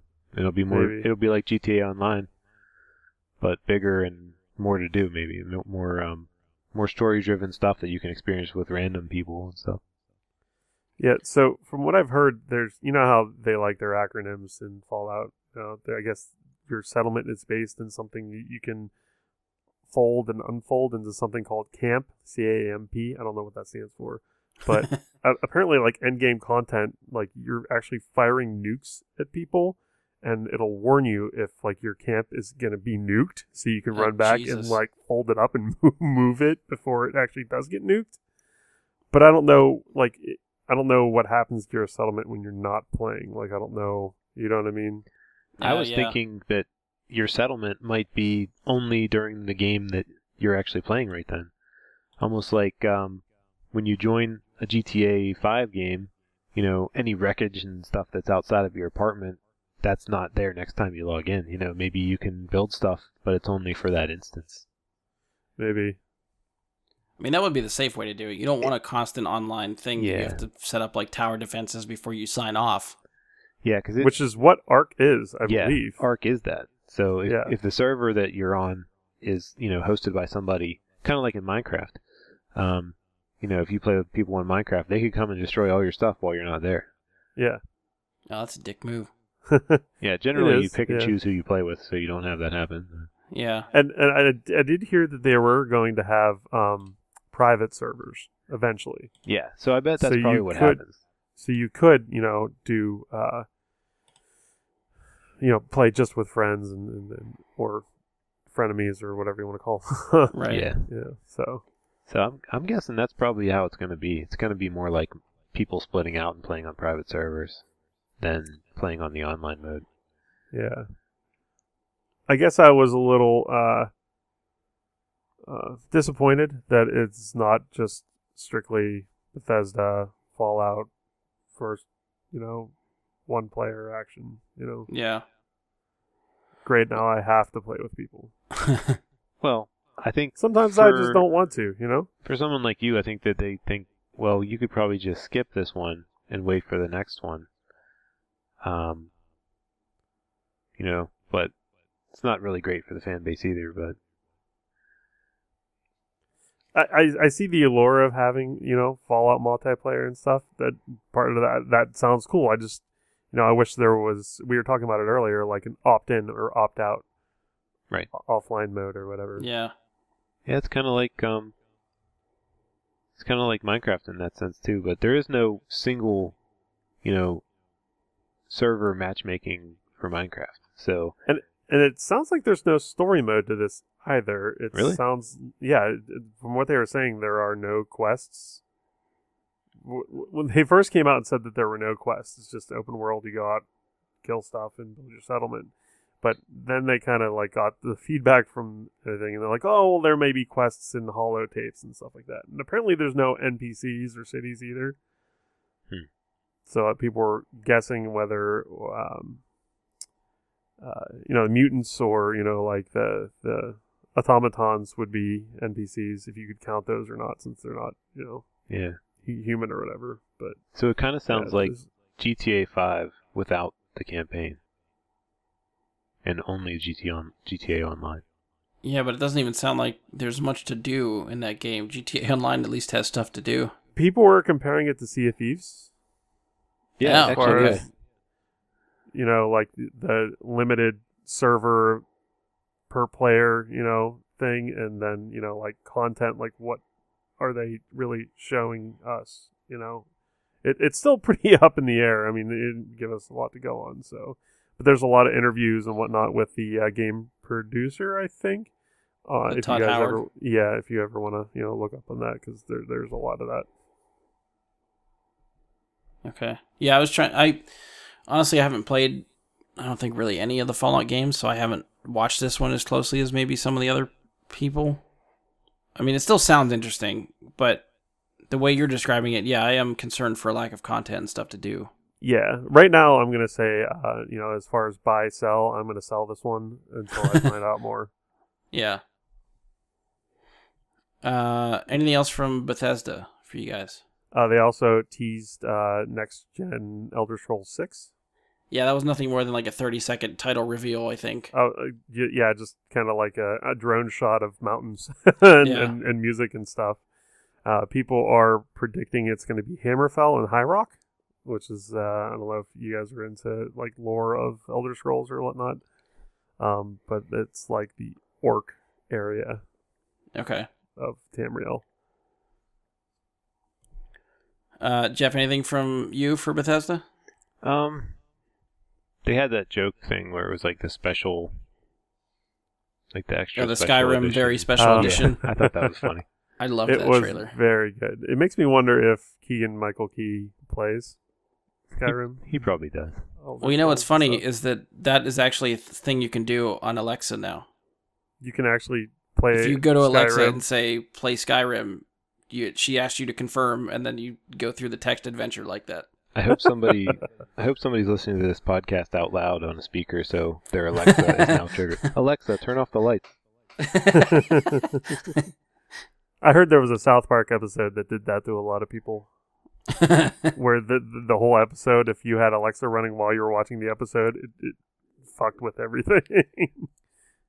when I originally bought my Xbox One that had to connect with it, I had it so I could yell at my Kinect and say Xbox on, and it would turn on. And I had it under the TV when a commercial for Xbox One was playing with Aaron Paul, and he said Xbox on, and my Xbox turned on. I thought that was really funny for a second. Then I had to get up and turn it off, and then I got pissed. Um, I mean, they announced Bethesda announced a couple other games. Rage Two, I really know nothing about. It looks open world first person shooter, kind of reminds me of Mad Max, but I, I don't know. It still didn't look like it. It looks pretty, but it didn't really interest me. yeah, it didn't really interest me much either. Um, they also uh, announced another uh, intellectual property called Starfield, Yes, yeah. Which I didn't really get too many details on that, so I don't know they what that didn't is. really give us many details. But from what I'm hearing, it's uh, like sci-fi RPG because they they've got like the post-apocalyptic with Fallout, and they've got like the fantasy with Elder Scrolls. So I'm Mm. assuming this is going to be like. Uh, best I could, you know, compare it to would be like Mass Effect-y. Ooh, I'm in. and Bethesda does a really good job with their, their RPGs, so Yeah. I'm kind of excited about it. But it sounds like it's gonna be next gen, like still pretty far out. So we could have Yeah, I'm two. sure that's years away. We could have two sci-fi, story-driven games like that at the same time with the 2077 and and this. That'd be pretty cool. Yeah, that's true. Yeah. Um, anything else for you guys? I mean, they talked about another Doom game and another Wolfenstein game, but I haven't really played any of the re- recent ones of those, so I don't really have anything to contribute. Neither there. have I. I did see. Uh, I did watch somebody play the last Wolfenstein game. I can't remember what it was called. Like New Colossus or something, I think. Yeah, something like that. It looks a lot. Like, it looked like you. I mean, he was having a lot of fun with it. And, and you know, yeah. but- I've heard good things about them. I just No, yeah. my- me and myself haven't played them. Um, any other thoughts for Bethesda? We'll move on to Square. Nothing. All right. Uh, Square Enix. What for Square Enix caught you? I mean, we we already talked a little bit, I guess- I guess, about Kingdom Hearts. Kingdom Hearts three is happening. Yep. Um, Shadow of the Tomb Raider, I think, looks pretty cool. I'm hesitant. Have you played either of the other most recent Tomb Raider games, either The Rise Square- of the Tomb Raider or Tomb Raider. No. I played Rise a little bit. I think they're both really good. Yeah, and they look great too. So I would I would highly recommend those if anybody's looking to get in. Those are straight single player. There's no multiplayer for those. Um, it's I th- I feel like it's Square Enix taking a lot of uh points from the Uncharted franchise, and and kind of bringing it into what a Tomb Raider game is. That are really story driven, and you know the the climbing aspect of it kind of reminds me of Uncharted, and the shooting kind of reminds me of Uncharted. Um, but yeah, I, I still have a lot of fun with those. I haven't bought them when they first come out. I usually catch them like a year later when you get like the Game of the Year edition with them. But yeah, I, I would highly recommend those. I do look. I am looking forward to this one. The gameplay trailer looked to me a lot like um, Assassin's Creed. Oh, a lot of okay. a lot of hiding and stealth. Uh, yeah, kills there's- and Yeah, there's sections like that. and uh, I mean, I, it looked cool, but it looked like it was more, you know, killing people more so than actual, you know, lore and actual raiding tombs and you, you know, it, yeah. it just- it seemed like it was more like Laura Croft, assassin. it was it was kind of like watching um somebody fight animals too. It, it's just kind of like Yeah, like I want to see her going through a temple trying to get said idol more so than I want to see her running around a jungle killing people. Yeah, and I mean they the story. So I'm thinking, eh, to me, it, it it's a little off base to what Tomb Raider should be, but maybe I just just that clip just threw me off. Yeah, I think it's more the clip because even the stories for the first two usually involve her trying to find some sort of a, a relic or something to try to keep it away from the bad guys and you know Indiana Jones style type stuff. But Right, over the course of that story, there are certain sections of maps, like areas that you play through, where you can go into like these mini side quests of a tomb and get a thing. So you're puzzle solving, puzzle puzzle solving through the tomb Yeah, to I get said relic or something. you know, I like want. I want to see her jumping through obstacles and trying to solve puzzles and stuff like that. I, I, I want a little less Yeah, I, I promise you that stuff is, entire- is It's entire there. pla- like the other one. platoon of mercenaries. if, if it's anything like the first one or the one that I played, um, you die a lot by a lot of contraptions and things Yes. and random holes in the ground that you're like, oh, that's there. Okay, dead. Yeah, when you get into the tombs and stuff, there are there are a lot of traps there. So it's kind of like uh, save your game, die a few times, figure out how to get past the next thing. It gets annoying sometimes, but the It game does looks look- great. it does graphically. It looks you know like it's a pretty smooth engine. Yeah. Uh, the only other one for me from Square Enix was Just Cause Four. The tornado think- looked pretty cool. Yes, the fucking there's tornadoes now. Like it was it was crazy enough before, and now they're adding weather effects. They're going to destroy the environment too that you have to play through and and get around. Like that's going to be insane. Those those games are just straight up crazy. Like they know they're crazy and they play into the crazy, and I love everything about it. It looked too crazy for me, but I've never played any other Just Causes. The tornadoes did look really cool. Yeah, Just Cause Three, I think has I I seem to be keep seeing it on sale. I bought it maybe around Christmas time, and I've played it for a little. I still never beat it, but they just drop you into an island and just basically like, okay, go to town. Like there's missions to take, but you can just commandeer like anything and use it to destroy everything. And most of the stuff you have to do is to destroy enemy installations to try to take over the like run the coup to take over the island to uh, dethrone the leadership. So the point of the game is just to cause destruction and blow shit up. And they do it so well in that game, it's just really, really fun. Yeah, it's kind of So- like if Far Cry um, was totally not about stealth at all. Yes, yeah. It basically Yes. would, would be the same kind of game. So between the run and- tornadoes, Run they and gun, huh? oh yeah, um, and they overhauled that whole tether system that he has. They said That they looked like that actually did look pretty cool, where he was like tethering a whole bunch of automobiles together and hanging them from a building and stuff. That looked pretty cool.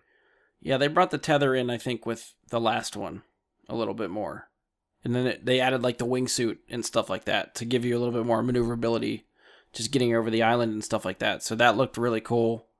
They're saying they're making the enemies harder and different types of enemies in Just Cause 4 that are going to give you a little bit more of a headache.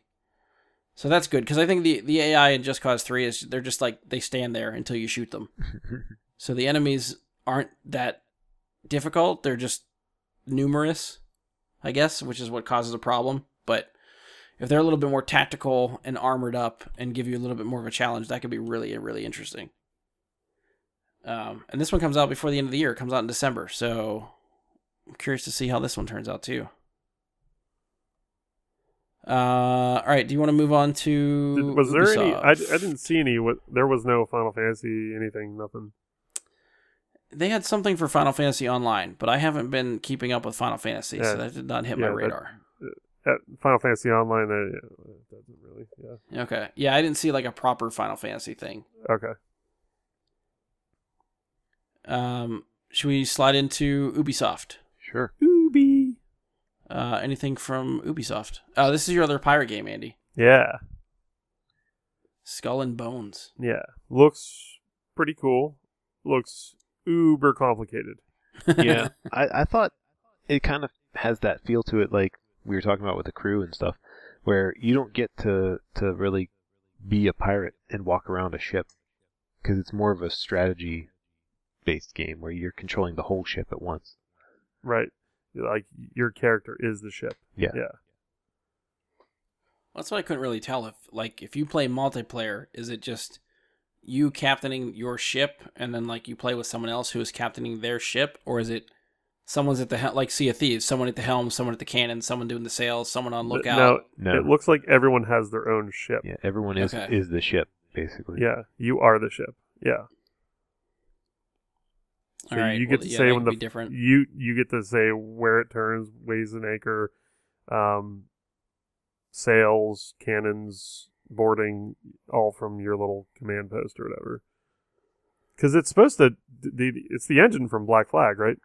That's what I think. I think yeah, they they took the ship combat and sailing mechanic from Black Flag and sort of spun it into that's the the old Assassin's Creed game Black Flag and spun it into their own type of game, which is where Skull and Bones comes from. That was what I remember reading about last year or the year before. Yeah, because we talked about this last year. It was yeah, it was last year. Sorry, you're right. So did they did they postpone it again or? I don't know if it ever really had a release date last year. Like they just oh, Okay. announced that it was coming and they showed a little bit of it, so we're seeing more of it this year. So it still might be. I don't even remember actually if we saw a release date. Yeah, I think I think it's like real simple though. Almost like you collect the loot from from the water just by driving over it. Well, that's how. Yeah, that's how Black Flag was too. Yeah. So I don't know. It, I think I've got my pirate fix. Uh, the thing I like about it is uh, it's um, I really like Sea of Thieves, but it's it's a little cartoony, hmm Yeah. and this one looks like it's a little more, uh, you know, video game realistic. I don't know how to describe it, but Right. Right. um, so it looks a little bit more, uh, Adult. yeah, yeah.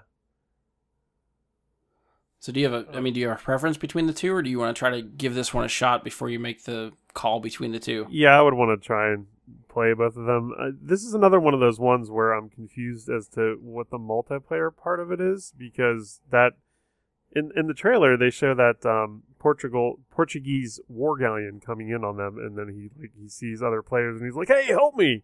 And then they all gang up on this Portuguese man of war, and then they all start killing each other. so I, I'm I'm I'm I'm kind of confused as to if you can allow that to happen, or if you just, or if it's like Sea of Thieves where you see a, a ship and you're just like, ah, fuck them, and you just like start blowing the shit out of them. Well, that's always the the you know what everyone seems to be curious about when you start talking about online games and how all these you can you can have random players enter your game and stuff like that. It could go.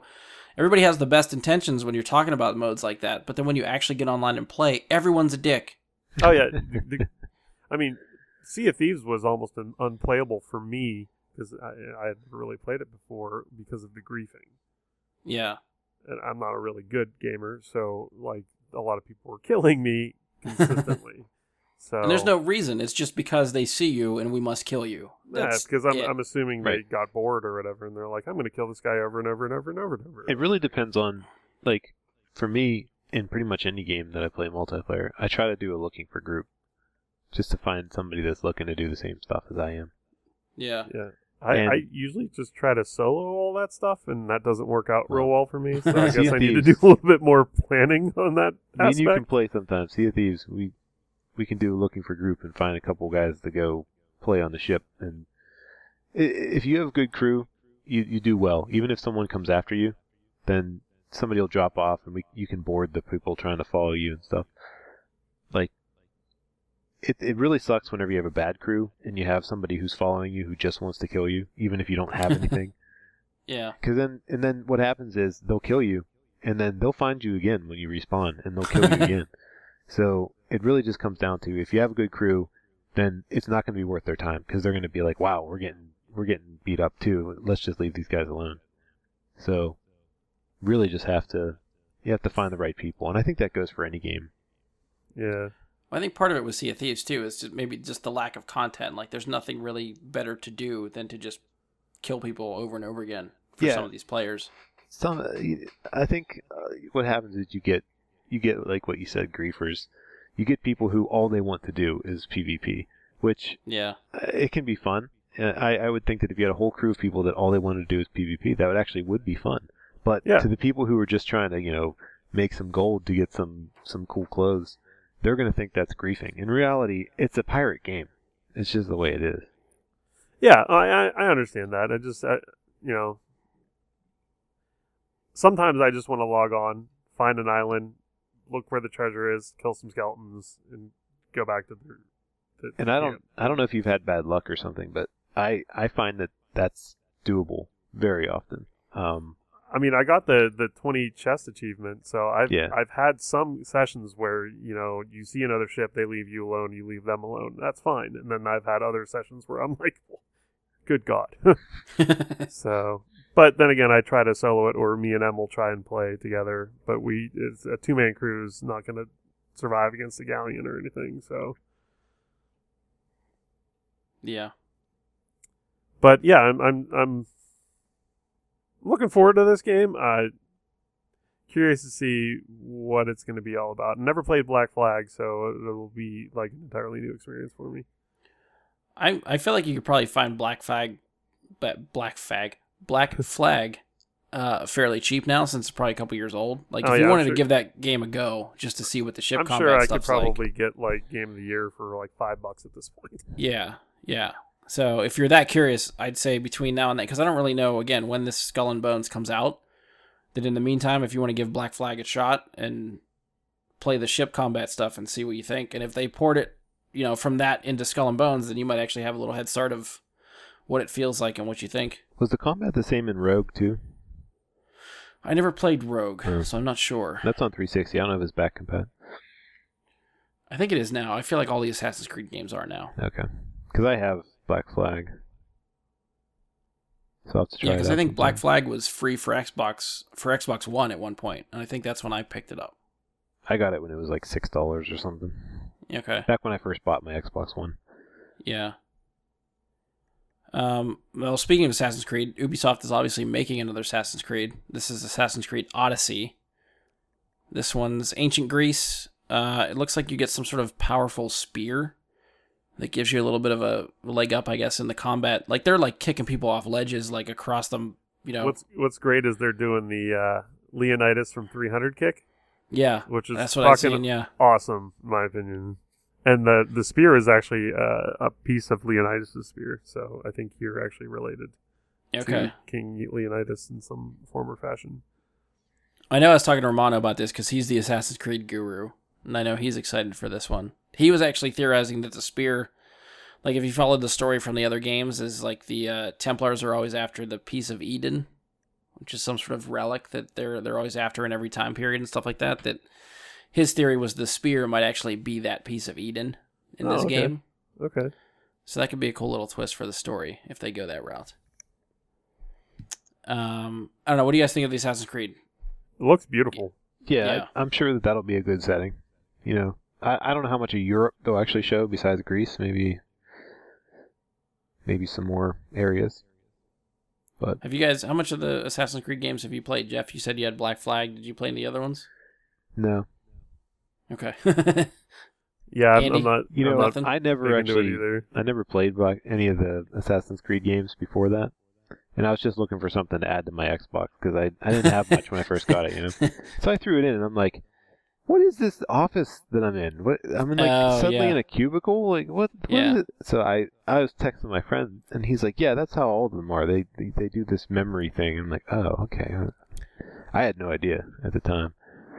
But which, yeah, that, that the the stuff in in the quote unquote present day or whatever you're doing before you get in the machine that accesses memories. That those parts of the games always felt distracting to me. I'd rather just be in the the past playing through these characters. Like that's the fun part. I don't really give a shit about the other stuff. It's kind of Um, like the the movie was like that too. I I liked seeing Yeah. him in the past less so than I saw him in the what did they call that machine that you're in or whatever. It's the animus. yeah, the Animus. Yeah. Um, yeah. So I know Romano's going to be getting that. I might pick it up later. I don't think I've I haven't bought an Assassin's Creed game like day one for a while. I usually pick them up after the fact. Yeah, I might get um the latest one uh, in Egypt. What's that one called? Origins. Yeah, That one also looks really cool. just because it would be a nice thing to to showcase how nice my Xbox One X looks. Yeah. I'd like to see I it. know Romano swears by that game. He really likes it. He said he's put over like 120 hours in that thing and still not done. Really? And is there more to it than just you know running around, sneaking up behind people and stuff? Or I think there's more of an RPG element to this one. Really? Like leveling stuff up and getting different equipment and gearing your guy out and stuff like that. I think there's more of that that's in this one in Origins that's been in past Assassin's Creed games. okay. That like you sounds- you could always get some gear to like make your guy a little bit better, but it was just based on stats of like the weapons and and stuff like that that you've had. So I think there there might be going a little bit more full bore into that for this one, or for Origins, not not Odyssey. Of course, I don't know. Odyssey might do the same thing. I'm not real sure. probably they probably found that formula pretty good. too. Yeah, I know um, Emily's pretty excited to be able to play as a female assassin. I guess that's the Yes, first time they've yeah. they've allowed this. Well, they had. I actually picked up Assassin's Creed Syndicate because it was uh, free. Was the the games with gold last month or the month before, and that one you can alternate between a male and female character. So you don't pick one and you're like you're not stuck with one from the start. You can just alternate between the two. But that does have a playable female assassin. That one was actually kind of cool too. That's the one that's in like London. That was it was pretty sweet. I know a lot of uh, at least uh, um, an Assassin's Creed fanboy I know at work uh, is constantly telling me like, "God damn it, feudal Japan! God damn it, feudal Japan!" like every time one releases, he's like, "But it's not feudal Japan." So apparently, a lot of uh, Assassin's Creed fanboys want Assassin's Creed feudal Japan with That could be interesting, too. samurais and ninjas and shit. So Yeah. And it's it's not it. So he's he's upset.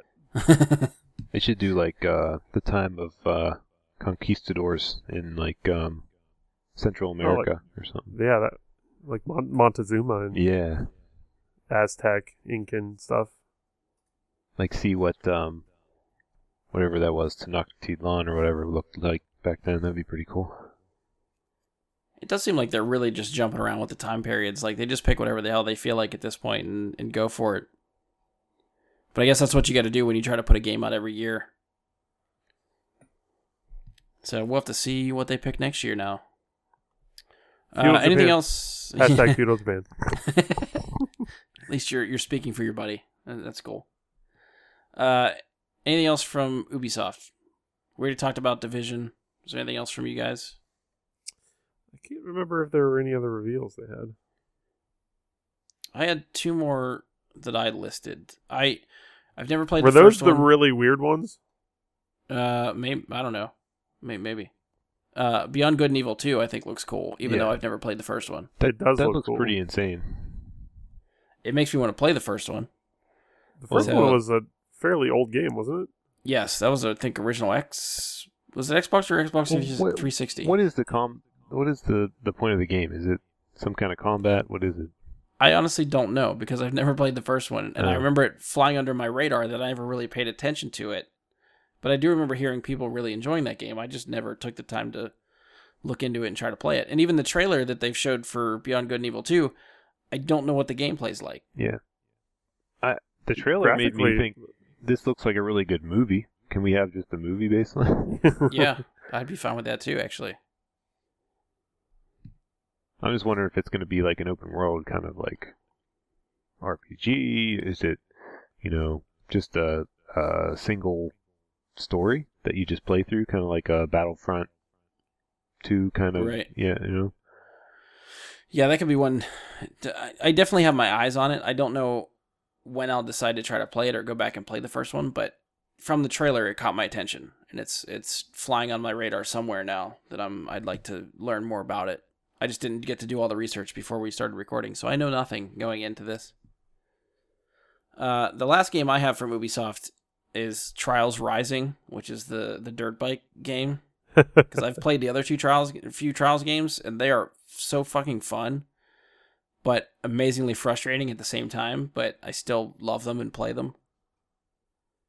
They're all about like just how the bike physics work and trying to get around obstacles, and and you're against the clock, and then if you have other friends that play, you're racing against their ghosts, trying to beat their time and stuff like that. But when you get to some of those harder levels, holy crap, are they difficult!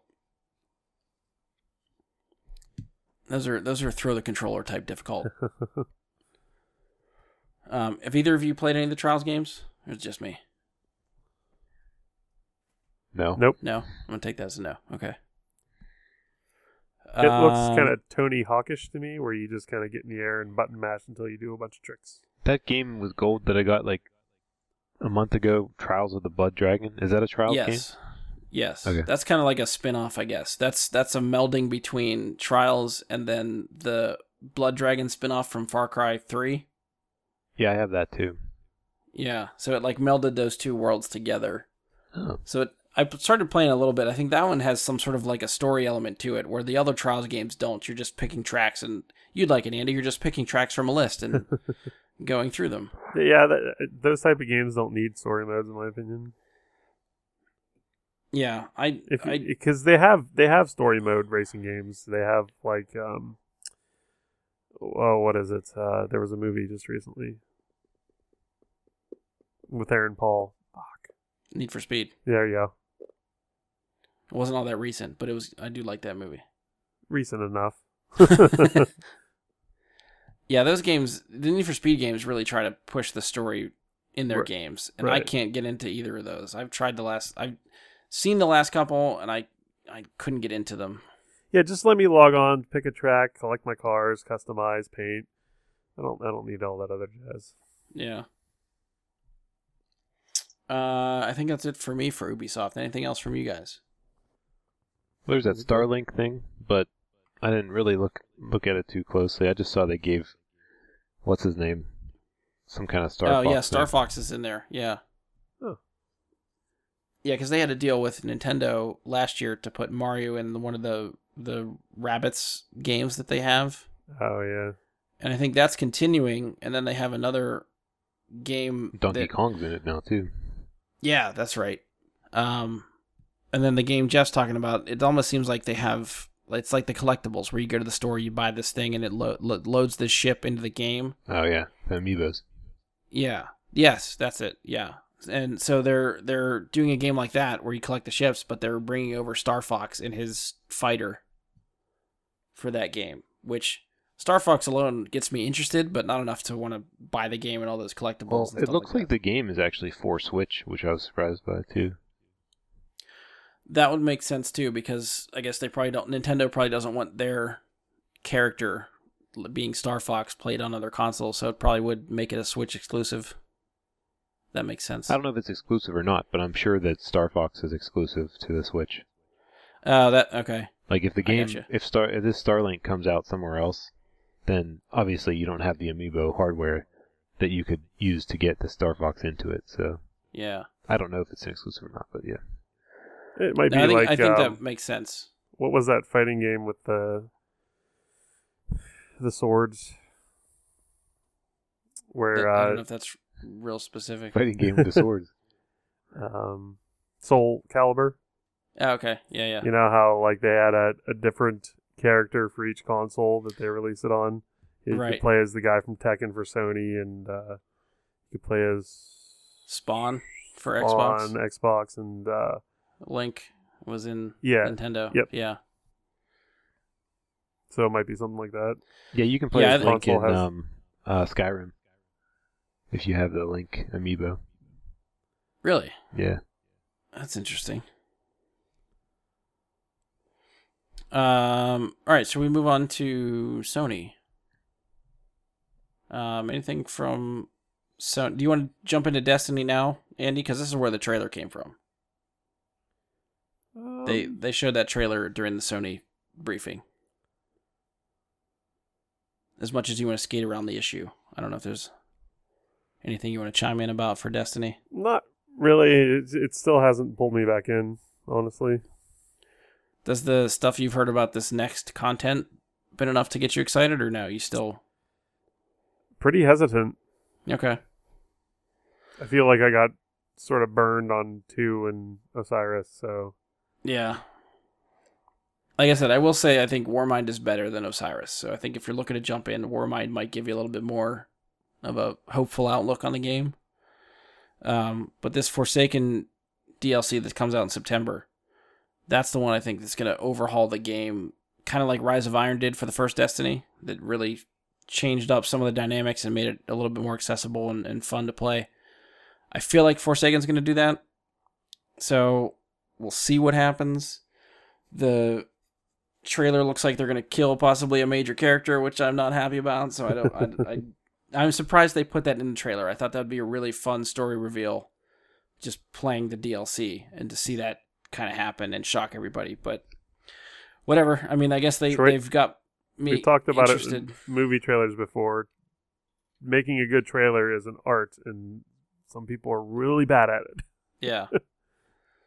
yeah, it's it's it's I mean, they've got people talking about the game. I will give them that cuz immediately after that trailer happened, like social media was like, "What is happening and why are they doing that to that person?"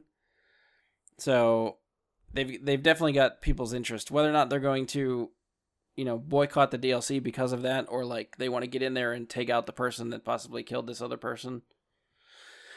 We'll we'll have to see. But yeah, I'm I'm still on board for the game. I still play it. I think this will definitely give me another excuse to jump back in. I haven't decided if I'm going to pay like the 70 bucks or whatever for the annual pass or if it's going to be just the $40 for the straight first type of content. I'll have to uh, that'll be a decision for future Brian to make. Uh anything else from Sony for you guys? That Spider Man looks awesome. Yeah, it does. Yes, it does. Um, Who I'm the jealous. hell was on the helicopter? I don't know what villain that is. I only know the name. I don't know too much about him, but I think that's Mr. Negative. I don't know. I've never. I. I n- Yeah, what? I I don't know what part of the comic he's been in or anything. I haven't seen him in any any type of like animated series or anything before. I think he's got to be a newer villain because I don't remember him from other Spider-Man things Yeah, before. Me Is he like uh, one of those guys that you go to a restaurant and they're like, "This place sucks." Just a pessimist about everything. but yeah, that game, the game does look amazing, and um, you know, I I'm not gonna go out and buy a PlayStation Pro, so I'll probably never play it, which is sad. But I I do you know between this and Last of Us and Uncharted Four, there are definitely games that I want to get a PS4 for. Yep. I just don't know when I will have the money to get one. you know, but those are definitely on my list of if I get one, those are the first ones I'm getting. Last of Us, I, I the gameplay that I saw, uh, it it didn't look anything better than than some other stuff that I've seen too. You know, but I will That, say that like, the story seems like that's what everybody talks about with Last of Us. So Yeah. That's why I would play it. Would be for the story. Right. The I was story. impressed though with the gameplay in one critical part. She dodges the way she dodged the knife whenever whenever the guy would come at her, and she would just be like, you know, I, I was I was pretty impressed. It was pretty natural looking. Yeah. I played a little bit of the first one, and the the mechanics to me were like super ultra clunky. Oh really? Yeah, it it, it made it. nigh unplayable for me. But I kept playing for a while because the story was so good. Maybe this will be an improvement on the on the one complaint you had about the first one. It could be. I mean, that- that's what I the- hear about the game. I don't hear a lot about like, oh, it plays really well. I hear about how good the story is. graphically it looks nice too. Um, yeah, it was kind of like it was the game that came with my uh, PS4, so I was like, "Ooh, play it!" And I was like, "I heard great things about this and zombies," and it's just like, "Oh God, Well- this is hard." You know what was interesting about that preview or the um trailer? There really weren't any infected people. It was all No, they didn't- I yeah, think they they're all died show- off. they didn't show any of that. So maybe this is sort of like uh you know the most dangerous thing is other people now, and not not the infected. uh Well, that's kind of what uh, The Walking Dead's all about now, isn't it? Yeah, uh, yeah. So I think those are those are both on my list. Um, the other one that stood out to me was the Resident Evil 2 remake. yeah, that was pretty gory. Looked really cool. Um, I was confused by the developers that were showing it off. Kept calling it not a remake. If it's not a remake, how is it Resident Resident Evil 2? I'm confused. Yeah, I This is an entirely new game, Resident Evil 2. No, no, no, no. yeah I don't know where the terminology is getting lost, but it seems like, from what I understand, it's the same exact story and environments and stuff as Resident Evil 2. They're just revamping like the engine that it plays off of and the camera angle you use to go through it. So it's Right. not like the top-down locked camera of the original Resident Evil 2. So it's a remake. Maybe Yeah, maybe yeah, they meant that's my understanding. But it's Maybe not a remake. It's a totally new game. maybe they No! meant maybe they meant it's not a remaster. Oh, okay. Maybe that's what they meant. But they that's not what they they That it kept is actually a over and over remake. and like again. they made a game again. You know, like Yeah. it's a new game. I think it's one of those things where they're probably saying, thinking in their head, like, well, we built this from the ground up Right. on this new engine. So But- to them, it's not a remake; it's something new that they've I built think from that they scratch. they should have been defending this is not a remaster. Yes, that makes more sense. I wouldn't have had, you know, it wouldn't have been Mister Negative or Captain. What was his name Professor about Negative. it? But yeah, but yeah, I think you know, Resident Evil Two is one of the most requested games that they've went ahead remade. So the fact that they're finally doing it and bringing in like the shooting mechanic and camera angle of Resident Evil Four, I'm all for this. Resident Evil think- Four was, uh, in my opinion, the trophy. Yes, I agree. And did you notice that unlike Resident Evil 4, you can aim and move at the same time? so that is a big step in the right direction for that game. Um the only other thing that I think I have written down is what the fuck is going on with Death Stranding. Yeah. I have no idea what that game is about. That's pretty much enough said right there. Because I Yeah, that, it was ultra creepy with the umbilical cords and the babies and yeah, it looks really really pretty, but I have no idea what the hell's going on or why. yeah. They made they made uh, what is his name Norman Reedus look awesome. I mean, Yeah. he looked like he was straight out of Walking Dead. Yeah. That that's that's all I got. I look I, I don't know if I'd ever play that game, yeah, but I look goddamn forward it, it to looks hearing pretty. about what sense does this make. Like I, I will I will be very happy to read all about the story and spoil it for myself, but I'm not playing that. This Yeah. is not happening.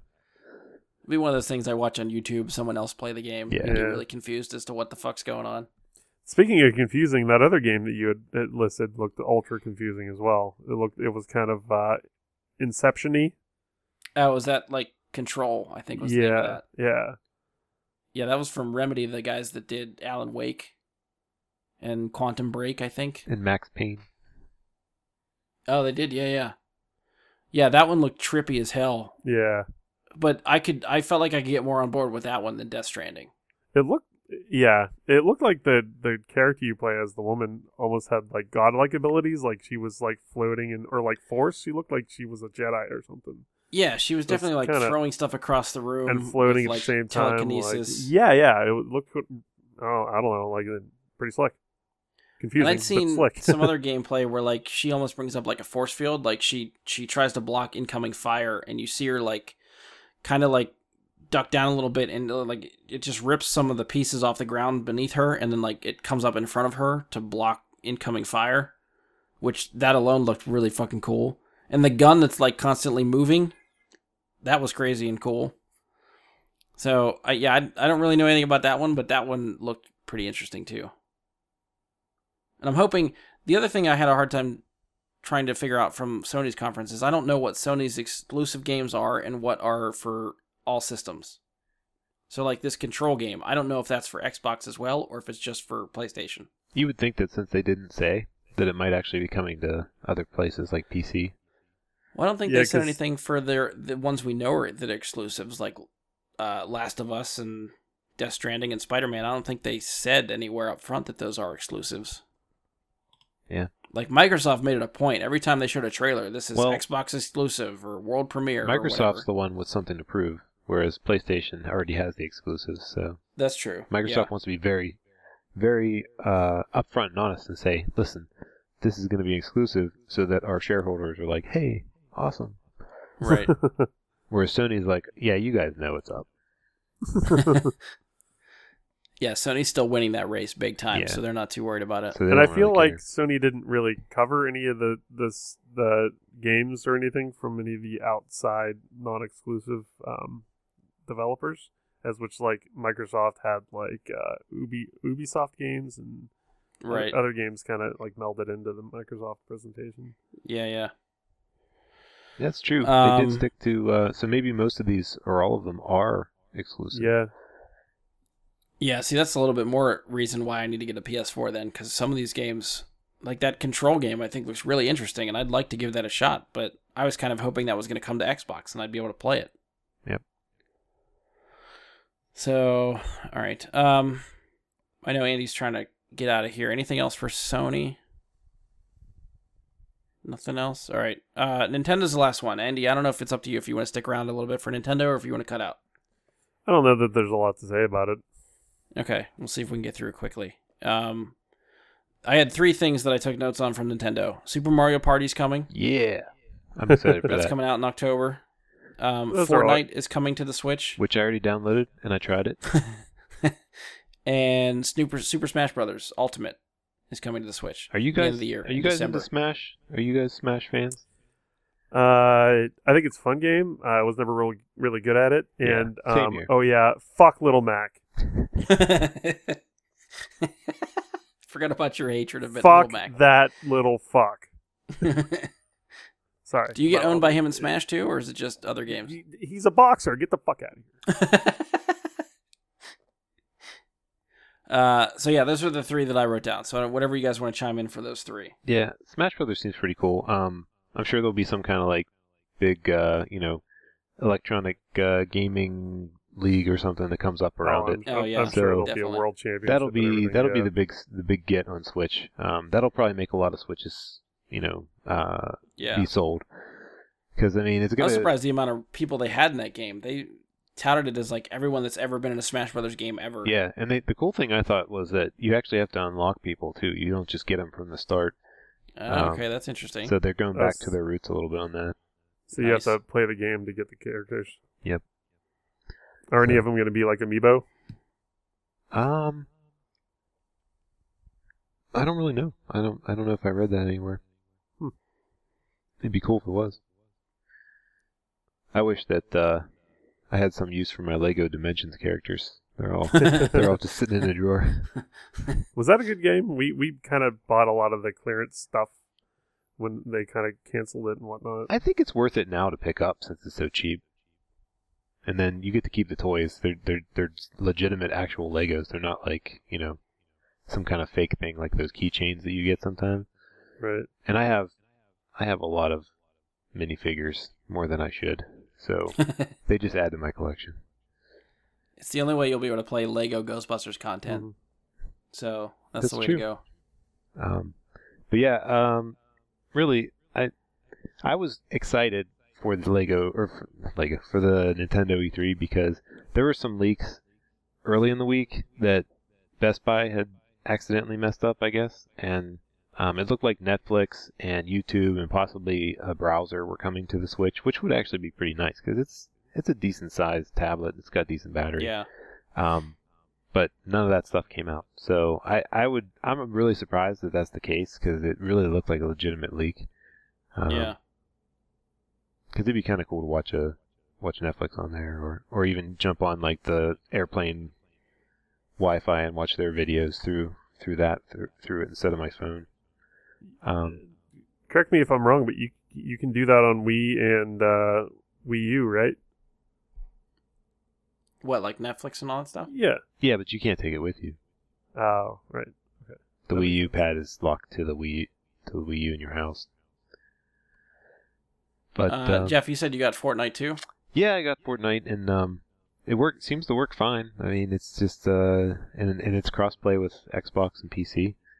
So, um, what was weird it's though? funny that Sony's still holding out with the crossplay well, stuff. this was bad because, um, if you had ever played Fortnite on PlayStation, your Ubisoft account just can't even log in on Nintendo.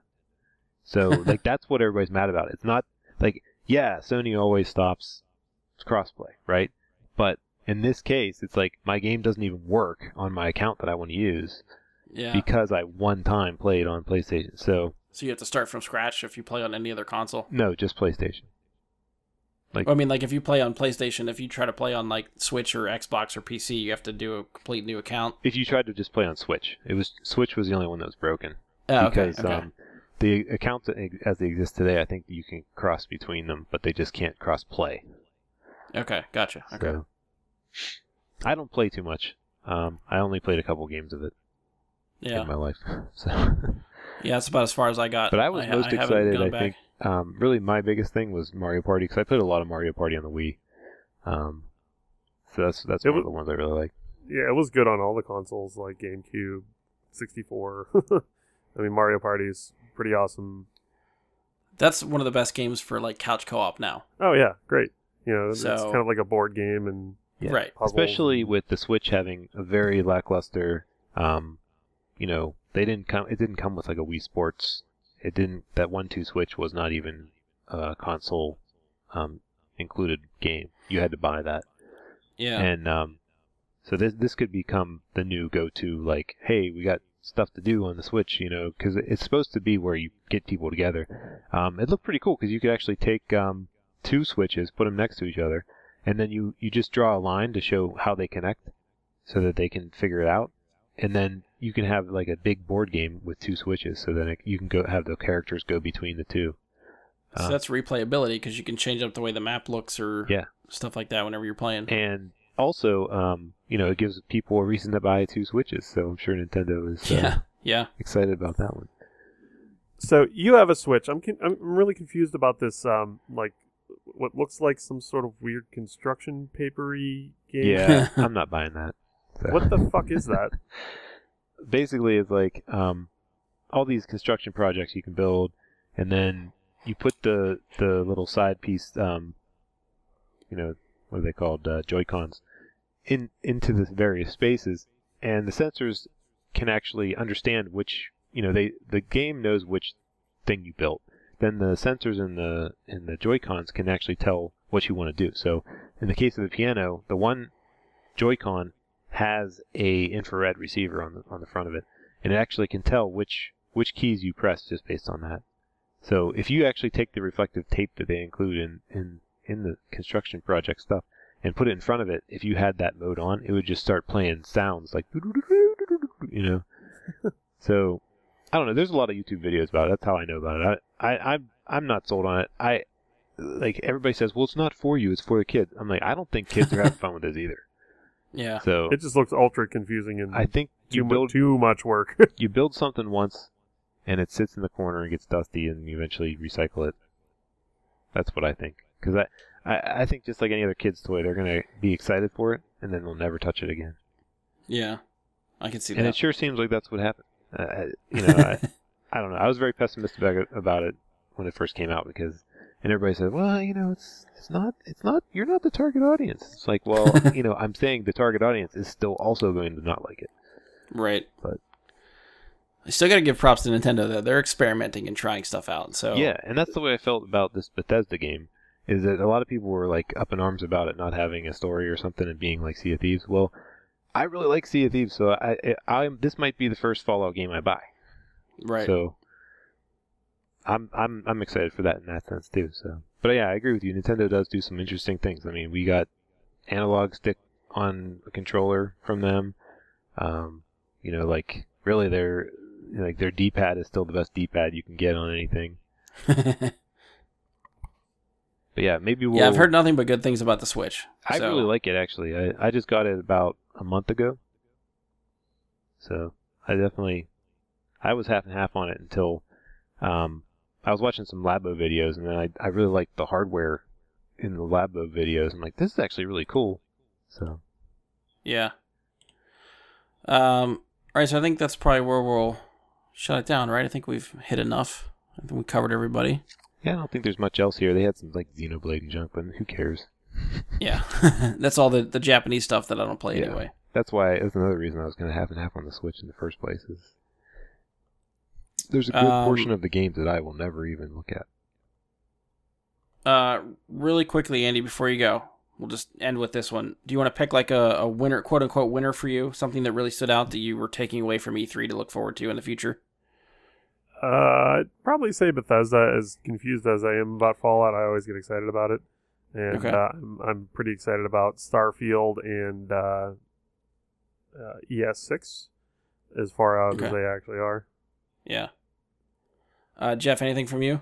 Well, I'm really excited about Halo. I've always been real excited about every Halo game that comes out. So, um, the thing is, that's going to be like a year and a half off at the least. Yeah. So, I mean, I, obviously, I was most excited for Xbox and Nintendo because I actually own those systems. Um, Right. I watched some of the PC stuff too, but, um, but yeah, like I think as far as most people being excited, I would say that um, it probably is. Uh, it's probably. I, I I think. I think the Xbox show did pretty well this year. I think that they they were most improved because I think Microsoft really showed they they have an effort here going to have new exclusives going forward by creating a studio and buying studios. Um, and then they do have some great IP. I mean, they've got Halo, they've got Gears, they've got um, they've got Rare, who is announcing new stuff. You know, I, I would think that Rare is not going to be only Sea of Thieves. I bet they'll probably make some new stuff at some point too, something new to announce for next year. Well, they Uh, were on the uh, Battletoads. But yeah, but uh, how awesome is Battletoads really going to be? I, I don't know. I, I'm I'm half and half on that too. But um, but yeah, like uh, though Sony, you know, they've got their their their quote unquote like must haves. Um, I think that they're losing ground, and I think um, I think Nintendo is playing to their audience as well. So I I thought this was a pretty solid E- E3 all around. Yeah. Yeah, I agree with you with Microsoft. I think they're they're setting themselves up for the future. I don't know if I'd say they they won this one for me. Won. I think that they won best, like best improved, like most improved Okay. Yeah. for sure. Yeah, we'll see what they do in the next couple of years. I, obviously, these E3 conferences always work better when someone has like hardware, like a new console to announce. Those seem like when they do the best. Just talking about games, it's hit or miss. Microsoft, I think, had it. Um, a lot of stuff I'm looking forward to, like Halo, and and it's the only one I can think of off the top of my head. Um, but I think they're they're doing good with some of their games. Sony, maybe it's just because I don't have a PS4, and the fact that I don't have one makes me really want to play the games that I can't play. So to me, a lot of the games I think look better for for Sony that I'd like to play. But I'm still looking forward to stuff from Ubisoft. Like Division looks awesome. Um, I think Just Cause Four from Square looks awesome. Um, I'm looking forward to Battlefield Five from EA and more content from Battlefront Two. So there's a lot of stuff in there. But if I had to pick like a, a winner from the conference, I think I'm, I'd probably go with Sony just because I think the game stuck out to me more. But again, maybe it's just because I can't have them that that's why they stuck out to me more. I don't know. Forbidden fruit. right, exactly. And Spider Man, and I'm Mike's Romano's never gonna let me hear the end of that fucking Spider Man thing. So, like, yeah, still still sucks. But it's it's it's now become a life goal to play some of these games. I have to I have to get there eventually. One thing that really stuck out to me here is though, um, some of the most exciting things coming out are single player story driven. I mean, we we got the announcement about a new Star Wars game like that. We got like um, you know, all of Sony's really good exclusives are going to be single player story driven. Even like Spider Man and stuff. You know, Uh, Yeah, Sony's never had a problem sticking their guns with single player story Yeah, games, so story driven games. I'd say, you know, it's hard for me to say, you know, Sony won, but usually they always do. So I, I would say I like where Sony's going more than I like where a lot of the other stuff is going. Yeah. All right, that's fair. Yeah. Um. All right, I guess that's it for us. We're gonna wrap it up. Another E3 in the books. I'm sure next year we'll try to get the same crew together to do it again because that's what we've been doing. Uh, so if you enjoyed the show, please stop by iTunes, leave us five star rating and review. Be sure to share, subscribe, favorite the show wherever you can listen to us at. We are now available on Google Play. If you haven't found us there yet, uh, Android users, you can check us out there. Um, find us on Facebook, search Bry Guy Super Friends, or go to facebook.com slash Bry Guy Super Friends. Send us questions, comments, topic suggestions, any of that stuff through Facebook. Uh, you can also email us, bryguysuperfriends at gmail.com, or tweet us at bgsuperfriends on Twitter. I've said this for the past five months. I don't check those very often, but you can send us stuff there. I'll get it eventually. On behalf of Andy, Jeff, and myself, thank you for listening, and we will talk to you next time. Arg.